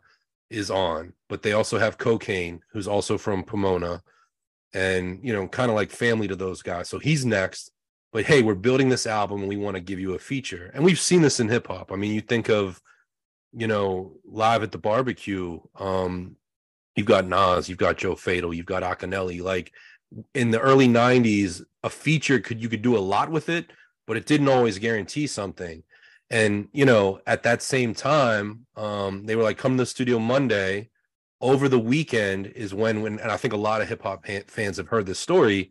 Warren G is kind of DJing a pool party for Dre and slides in something from Snoop or 213 and Dre stops what he's doing, presumably having a good time, says, you know, play that again.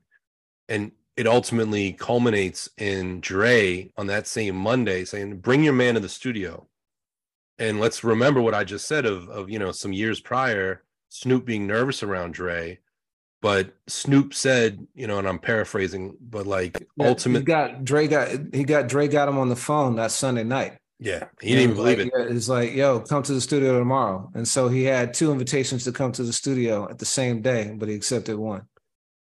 He accepted one. And, you know, ultimately, I, I think it had to do with the fact, and, and Snoop alludes to it, and I really appreciate this because I think we've all had these situations where you're kind of like out there, like, hey, I'm here, hey, I'm here. And somebody's showing interest, but maybe not the interest that you feel you deserve in whatever capacity, professional, personal. And Dre now shows interest and Snoop said, Well, surely, you know, if you would want me Monday, Tuesday will be cool when he goes and does his thing with Dre.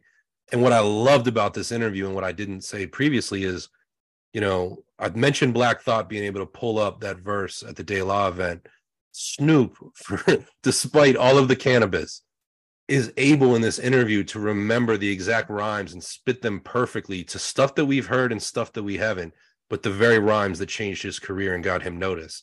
And in that turn of events, going to beat with Dre instead of ATL um, on on that Monday is what ultimately, you know, leads to deep cover and boom, here we are. Yeah, it's uh it is a another sliding door moment that would have absolutely changed West Coast history. We don't know if there would have even, been a deep cover. Like the the, the future of Death Row Records might have been completely different because you think about the impact that Snoop had on the Chronic, um, and then obviously Doggystyle, and then the Dog Pound, and so forth. Like it would have potentially. Uh, you don't even know if Dr. Dre. I don't want to be just hyperbolic about it, but you don't even know if Dr. Dre becomes Dr. Dre. You know, he he's done it so many times, but but we've seen he, he's not foolproof. You know, uh, people think of 2001 being the first aftermath release, but it wasn't. You know, um, the, the the the compilation album was not very good. You know, it had been there, done that, and that was pretty much it. Even the firm didn't do well. You know, so and that was with established superstar MCs. So I think it, you cannot say enough about how important Snoop was to the legacy of Death Row and, and obviously Dr. Dre as well. Well, he does, it's interesting. And, you know, he says he went to the Solar building, which, you know, put out the soundtrack for Deep Cover and, you know, ultimately provided some certainly exposure, but reportedly some seed money to what would become Death Row. And Deep Cover, you know, Snoopy originally approached as if he was writing for Dre, as others had during NWA and ultimately, and he's very complimentary of Suge Knight as well as Dre. At some point in the turn of events, decided like, no, you're going to rap on it too. And Snoop, it's it's just such a good story. You know, says that in the third verse, he approaches Dre and was like, "We're going to rap the third one together," and Dre's on board. And the video, Snoop originally thought he was showing up for a photo shoot, only to discover the video, and it's phenomenal. But the interesting subtext here is you know that coincides with obviously a very um acrimonious exit for Dre at Ruthless. You know, on the Chronic. He... One other thing about Deep Cover, a crazy story that he talks about is that uh, the song wasn't even finished, and he talks about what a hustler Snoop that Suge, Suge Knight was because Snoop Suge had the Sony executives. Sony put out the soundtrack for Deep Cover on the phone, told them the record was done and had Snoop get on the phone and rap the last verse to to it, uh, rap a verse to it, and cut him off like you know mid verse. Snoop was basically freestyling just to like prove that the song was done, even though it wasn't. But like that was the hustle that Suge um, that Suge had that Snoop respected, and maybe this is where you're going. Um, uh, but you know, he he gave his flowers to Suge pretty prominently in the interview too. He did, and Snoop admits. I mean, that song. Whenever I think of it, I hear the chorus. You know, one eight seven on an undercover cop. Snoop said that he was busted by an undercover. I mean, at that point in his life, that sleeping in his car era into his early twenties, he was in and out of you know correctional facilities, and he was like, you know, I knew the premise of the movie. I knew, and he was able to write from his reality and probably exaggerate elements of it but you know that like I started like that coincides with with Dre's exit, and Dre's exit marks you know the nail in the coffin of NWA. Cube had already left a year or two earlier, and you start to see that on the Chronic and Eazy-E's. You know, it's on Dr. Dre EP. They started dissing each other, and the second time, you know, you see Snoop within months of this, and he's dissing Easy E in the you know F with Dre Day video and on that song. What's interesting is and AFH has covered this that those two groups um there's a lot of argument and debate over the architecture of G-Funk. And the, the album that I presume that Snoop would have recorded to, whether he or not he made it, is Black Mafia Life, which came out in early tw- in early 1993. That album has Tupac on it, and you know, just a, a few weeks and months before that, Dre puts out the Chronic, and there's a couple of places on those albums that they use the same sample. Um, you know, Black Mafia Life has a song "Never Missing a Beat," which has the same funkadelic, not just knee deep sample as "F with Dre Day." Um, and there's another case too. The song "Pimp Clinic" has the same refrain, the "Swing Down, Sweet Chariot," as Dr. Dre's "Let Me Ride." I mean, both of those Dre songs were big singles from that album with videos. And in the middle, you have Warren G, who's also part of G Funk, and you know really shines by the time you have ain't no fun and, and regulate and above the law let's be real i love that group i listen to them all the time but they never you know death row's ascent comes at a time where above the law has kind of reached a bit of a plateau and above the law ends up leaving ruthless and it's what really cool in the interview is you know, Big Boy asked the question. They talk about again. This is insider hip hop knowledge, and it's of like even the chorus. You know, Snoop says one eight seven on Undercover Cop. Well, Big Hutch's name that he used throughout his career as an alias was Cold 187 Um. So it's like in the era of subliminals where you have Kane and Rock Rakim dropping these lines that might mean something to one another, is Snoop getting on to kind of throw a snub at ATL. And you know, it's wild too, because Snoop says like he coached Hutch's son in football years later. Like they're great friends. Both of those guys worked together on the Dr. Dre Compton album in 2015 um, Kokane, the guy who was next in line for Above the Laws, their protege, you know, ends up singing uncredited vocals on the Chronic. Like, there's all of these different different universes going on, and you and I are big on like what if moments and sliding doors, as you said earlier, and it just makes you wonder, like, what would have happened if Snoop would have gone to ATL on Monday, or had Dre not shown up that Monday? Like, entire universes as we know it in hip hop could have changed.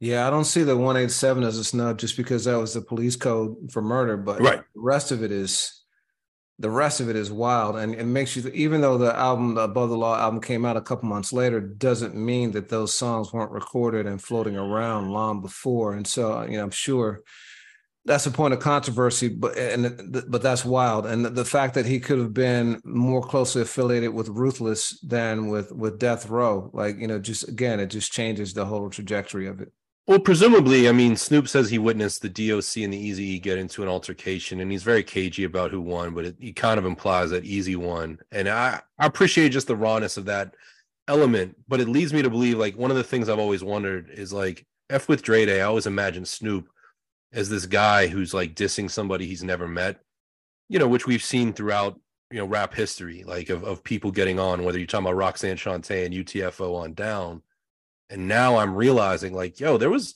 doesn't mean it was a big exchange, but Snoop and Easy E had at least been in rooms together before that song comes out.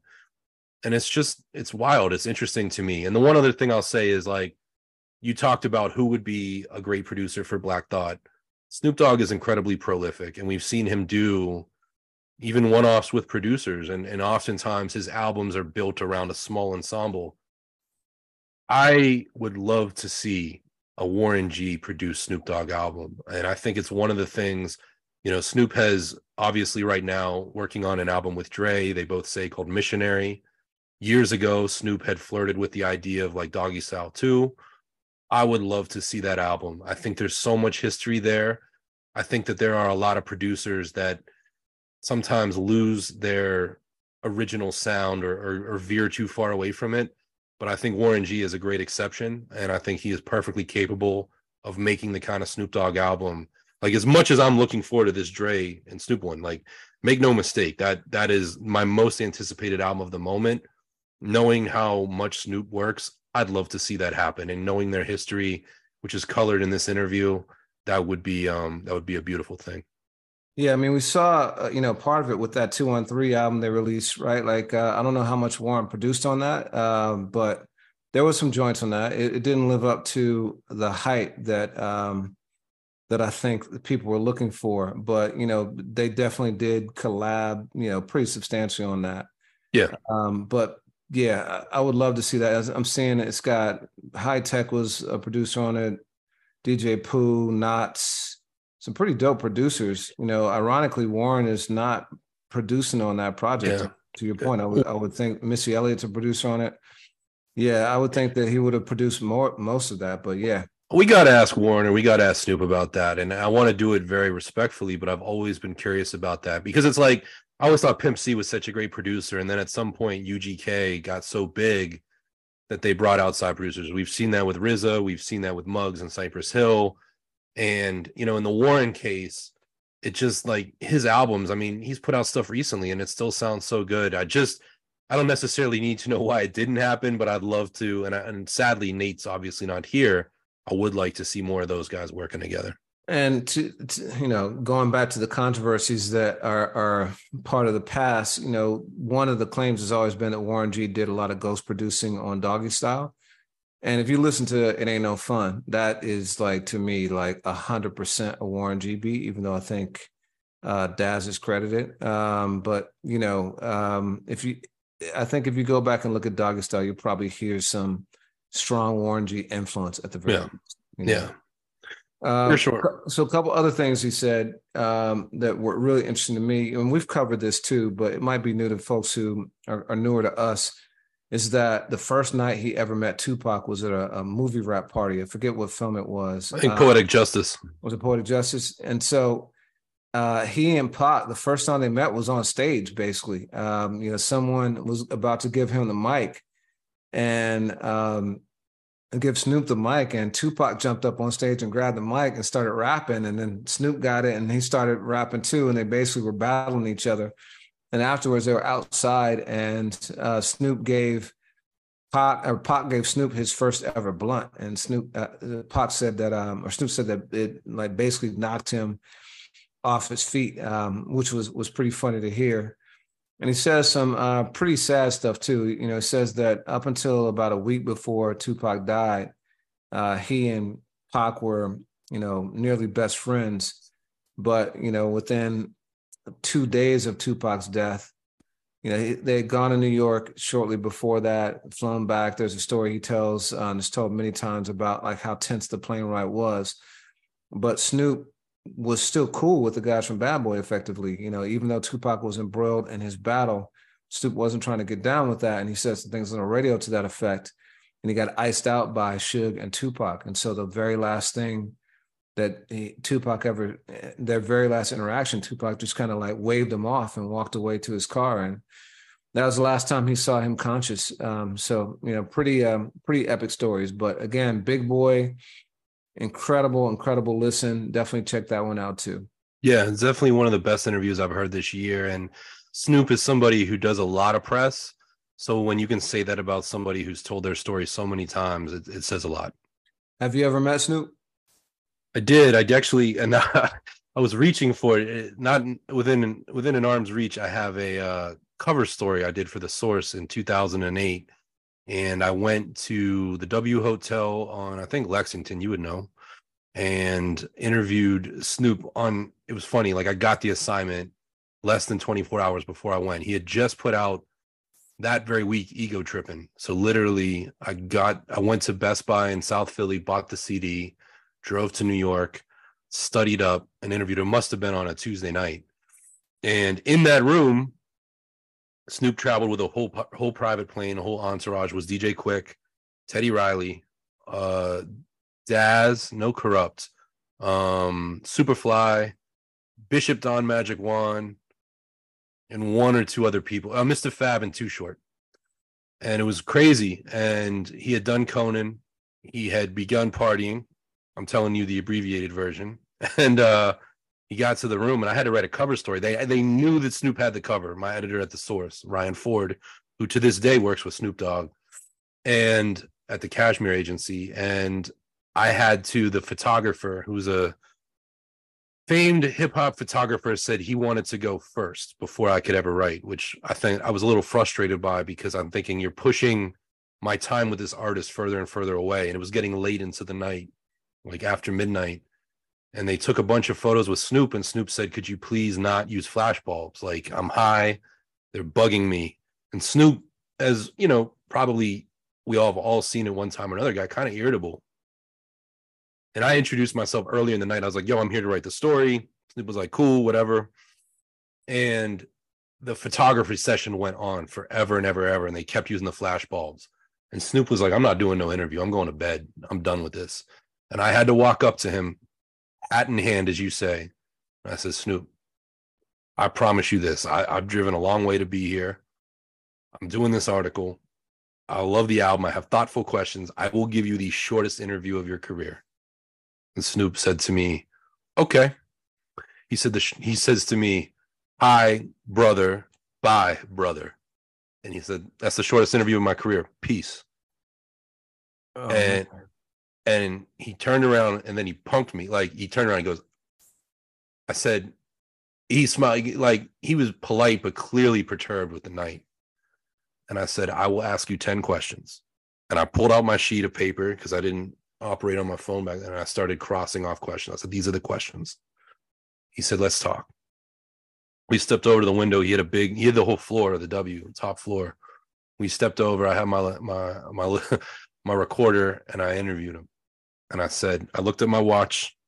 This is a cover story for the source, and while the source wasn't what it once was, it was still a monthly, very high profile magazine. What, what year is this again? 2008. Okay. And I do my interview. I said, see, and I point to my phone and I go, I was two minutes over, it was 12 minutes. And Snoop, I asked him hard questions. Um, and and I said, I gotta make this into a cover story. And Snoop said, All right, thank you. And I'll reach for the door. I, I the person I was talking to was Daz and Superfly that night because I was a fan of theirs. And Quik and Teddy Riley were busy. They produced a lot of that album. And I kind of reached for my coat and say my goodbyes. And Snoop said, Hey, stop. He said, I want you to know something. That was the best interview I've ever had. And I'm not telling you that because it was 12 minutes. I'm telling you that because you stood in here for four hours or whatever it was. You said you didn't say shit. You didn't puff your chest up and try to get it done. You waited your turn and you showed respect to every other person in this room. And the least I could do is tell you that. You asked the right questions. And it's funny. He mentioned, he goes, You know, I always thought it was Kevin Powell, my conversation with him. But he goes, I'm going to give it to this one right now. And man, I left, I got on the elevator. My friend Stacy was waiting for me downstairs. She lived locally. And I drove home just running on um, pure adrenaline. Thank you. Yeah. And I wrote the story through the night. And at noon, I handed it into my editors at the source.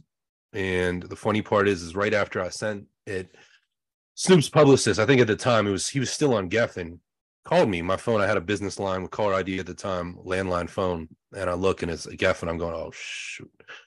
And she called and she said, Hey, hey, hey, I heard it went well. And uh, can I put Snoop through? He wants to talk to you.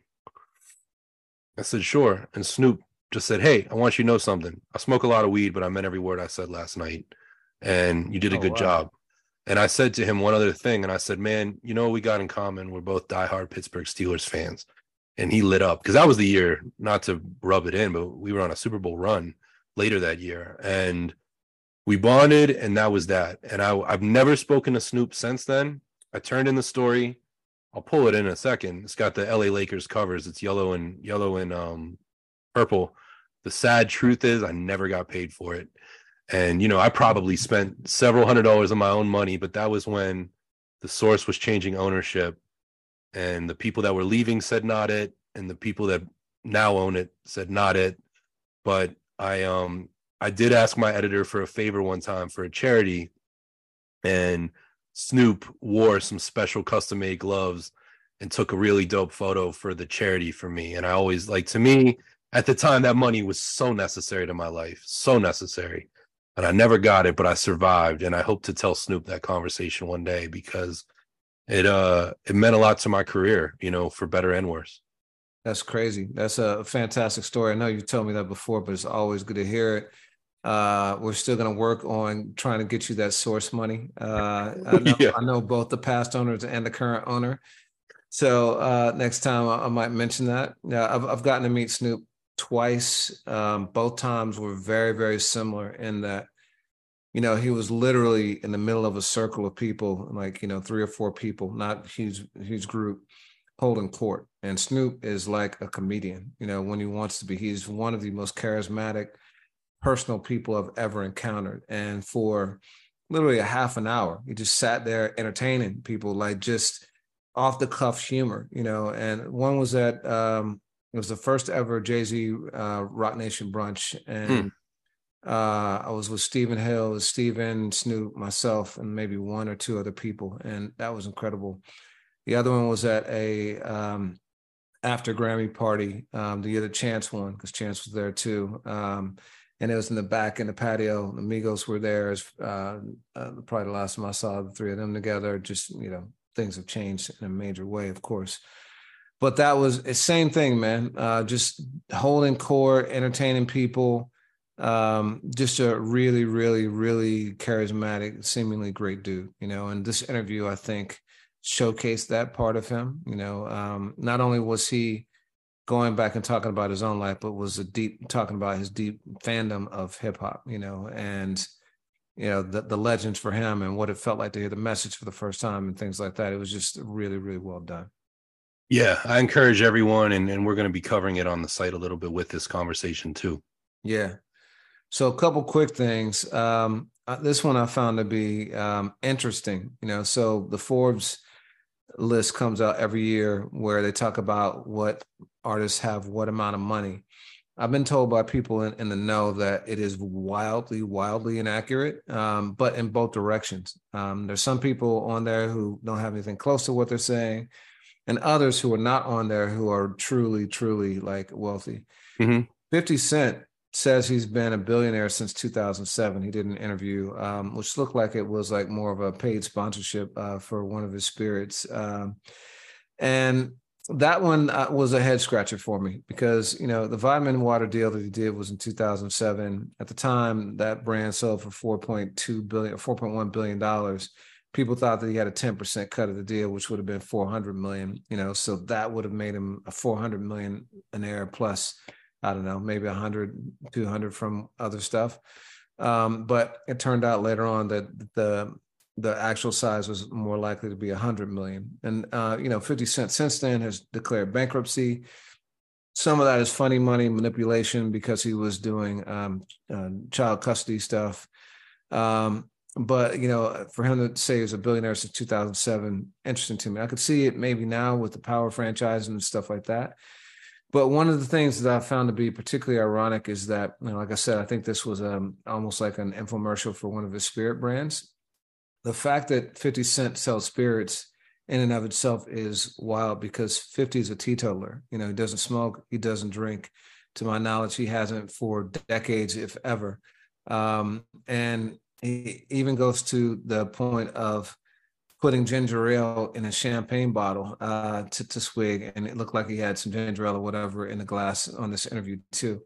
But it made me think, you know, Future took a lot of heat recently, maybe in the last couple of years, over promoting lean, the use of lean so much in his music when the truth was that he had, you know, completely detoxed and stopped doing it for two years before that came out.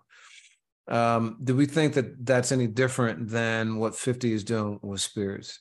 You know, I know alcohol kills people in its own way. Um, and it can rip apart families, rip apart lives. I don't see it as the same. Um, you know, 50 also has and I'm not justifying something with capitalism, although it probably sounds like I am. Like 50 has, you know, deals to sell. He has products to sell. I just listened, you know, there's a comedian, stand-up comedian Ron White, and he's now sober, had a huge issue with alcohol, and he owns a tequila company. And he still, when he does a stand-up special, gets on stage with a bottle of tequila, but in his glass is a lime and water because he's sober. And he tells the world that 50's never been shy about telling the world he doesn't drink and his fitness re- regimen. I think that's totally totally different. I mean, yes, Future named a series of projects Dirty Sprite, but he does not own Sprite. He's not being paid by promethazine and codeine and these products. It is just sheerly out of, you know, trying to appear something you're not, and that has a damaging effect on listeners, and especially I feel like young and impressionable impressionable listeners. So I see that vastly different. Uh, I, I, I don't have a problem with him. I think it's ironic that he has a liquor brand. Um, you know, as a person, because it's clearly it's almost like a drug dealer who doesn't use the product but pushes it onto the people.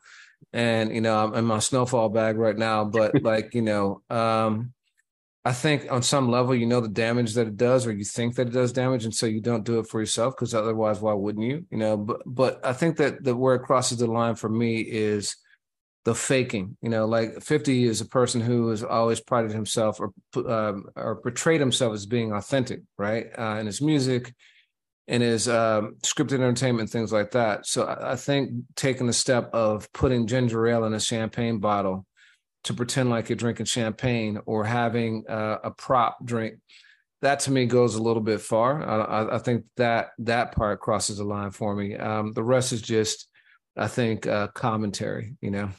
One other thing, I did the 2007 Forbes list for Cash Kings with my editor Leah Goldman and some other folks at Forbes, but they they brought me in and paid me much more than the source still owes me to to do that article. Um, and it was funny, man. I was 23 years old, and that was the biggest assignment I ever had. And with 50 in particular, I mentioned Jay Z's line on the "I Got Money" remix where you said figure what the Forbes. No, it was another song you said figure what the Forbes figure, then figure more. But that summer, it was Jay Z, Puffy, and 50. And we knew that they would all be competing for number one. And then those guys hopped on that joint together. Um, but of all the folks I dealt with, all the big companies, 50 Cent, who was managed at the time by Chris Lighty, our rest in peace, was by far the easiest. Um, and I always think of that because I was a very um probably in over my head writer and with a very trusted seasoned editor but i remember you you would make estimates you would you would get you know the same way that they talk in that dilla documentary of you know how much dilla is earning a track i was going to Timbaland and scott storch's people and saying like can you tell me what your client makes a song which no one wants to say and no one wants that to be published in a really respectable you know publication because then the IRS might be watching and say, well, you did seven songs and you know you're saying this amount of money. So it's very, very you know tongue in cheek. But Chris Lighty was always super helpful, and he looked at all of my notes and told me a couple of places that were low, a couple of places that were high, and handed it back to me. And to your point, it might have been totally inaccurate. It could have been, you know, trying to get 50 to the top spot but I always remember, and it's one of the things you and I have spoken of 50 on this podcast, like of superstar rappers or superstar hip hop artists, I've always found 50 Cent, much like Snoop Dogg, to be a delight to work with and incredibly transparent and just what you hope somebody like that to be. I hear what you're saying about the liquor, but I look at those lists and and I've seen the headlines this week kind of taper back. 50 Cent is a billionaire to 50 Cent says he lives a billionaire's lifestyle. So I have my belief that, you know, I'm kind of with you that I don't think so, but who's to say? Yeah, listen to the whole quote. That's what that's what my takeaway was too. You know, yeah. uh, that's what because he he talked about not wanting for anything, being able to do pretty much whatever he wanted to do, which you know, uh, but very very different. But he said, "I'm a billionaire. I've been a billionaire since 2007." So, yeah, uh, any other any what what else you want to cover? Man, we've covered so much. I want to say rest in peace to Seymour Stein. I know he passed away a few weeks ago, but you know, I'm a fan of of New York City punk rock. You know, a lot of that Sire Records stuff. I've sat on this podcast wearing a Talking Head shirt that I actually bought with you during the pandemic in New York. We hit up a dope merch store in the Lower East Side, and that's what I grabbed. Um, but he passed away, and I think from the hip hop perspective, that matters because Sire, Warner Brothers um, took a real chance on Ice T, you know, in the mid 1980s and, you know, released and distributed Rhyme Pays and put out Rhyme Syndicate, which introduced the world to, you know, Everlast and Dub C and, you know, DJ Muggs and a host of different people. Um, so I just thought, you know, as he passed away, I believe he was 80 years old, wanted to acknowledge that. Um, you know, from all that I've heard from Ice he was a really good record executive and a good guy. And years later, after uh, Cop Killer came out and Warner Brothers no longer wanted to be in business with Ice T or Body Count, they let Ice walk with his uh, masters and the album that he'd already recorded, which I think became the uh, Home Invasion album. Mm, mm. Well, I got three quick things. Uh, you know, one is Allen Hughes was on the Breakfast Club, and we, we talked about Easy E earlier. Uh, but he said something I'd never heard before, which is that O-Dog, the character, you know, the iconic character in Menace II Society, was actually written for Easy E, and like uh, that would have that that was a real shocker to me. He said, but Easy and Jerry Heller were, t- uh, you know, of Ruthless were too controlling. They wanted to like control every aspect, and so that's why that didn't work out. Obviously, similar kind of things happen with Tupac. Uh, but we'll talk more about that. He was on promoting uh, his upcoming Dear um, uh, Dear Mama documentary on Tupac and his mom. Um, and then DJ Cassidy, who brought a lot of joy to folks in 2020, along with D Nice and Timbaland and Swizz with Verzuz, um, with his Pass the Mic series, is doing a live version of that one night only in Radio City in New York City. Uh, it's featuring Big Daddy Kane, Rakim, Slick Rick, Dougie Fresh, Black Sheep, Brand Nubian, CL Smooth, EPMD, Monie Love, Special Ed, Roxanne Shante, and many more. Uh, so that's something to look forward to. I'm sure we'll talk more about that in the future. And then last but not least, we've covered this in the past. You know, hip hop, as it is in its 50th year, has crossed a lot of mainstream barriers over the last few years. one of and getting recognition from different institutions. Uh, you know, so the Grammys are giving more recognition. Uh, we've gotten Oscars, but one of the big threshold, Rock and Roll Hall of Fame, one of the big thresholds was that um, songs and albums started getting put in the Library of Congress. Um, and that's happened a few times over the years. And the National Registry just announced today, as a matter of fact, that Queen Latifah's All Hail the Queen, uh, you know, her album uh, with Ladies First and, you know, uh, all those great records. Wrath of My Madness, that's my joint. Yeah, Wrath of My Madness, just tons of stuff. And so that is going to be um, uh, placed in the National Registry, the Library of Congress. So salute to her. Uh, but you know, pretty pretty awesome. I love that, especially watching her, you know, with De La uh, recently, and just I know you were in the building. That gave me chills. That we we interviewed MC Eiht in one of the first years, well, in the first year of this podcast, and one of our first guests.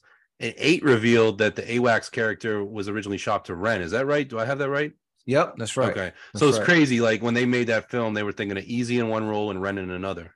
Yep, Yep. But- he he wanted well, you know, he made it clear that in order to get the film greenlit, he had to have um, known talent associated with it. So without Tupac being um, attached to the project, and he was supposed to play Sharif, uh, the Muslim character, the the film wouldn't have gotten greenlit. So for him to have to fire Tupac was a big deal. But but they were able to keep going and make the film. But yeah, it was going to be uh, an all star kind of rap cast.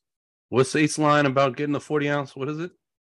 uh yeah all yeah uh y'all slinging all this in the hood but ain't got no ends on the petro That Petro. That's it. That's the line. Yeah. yeah Love it. Love Uh, it, man. yeah. So yeah, we got some new music on the playlist. I'll let everyone just check that out on their own. Um, a lot, as you said, it was hard to narrow down just to four or five Black Thought joints and El Michels Affair. But what's your uh, what's your song of the week, man? song of the week for me is the the title track glorious game you know that one instantly hit me uh there's a bunch that did but that one like spoke to me like just right out of the gate how about you It's crazy, man, because I didn't imagine that we would be mentioning Gift of Gab's passing or Blackalicious' time at MCA, but I knew what my song of the week was, and it's Swan Lake by Blackalicious. I've been listening to a lot of that early SoleSides stuff, and it just brings me so much joy and just phenomenal hip hop. If people have never heard it, check that out. The Melodica EP. word dope stuff dope stuff Yes, sir. right, well, man. till we do it again. yep always a pleasure right. Likewise. Peace. later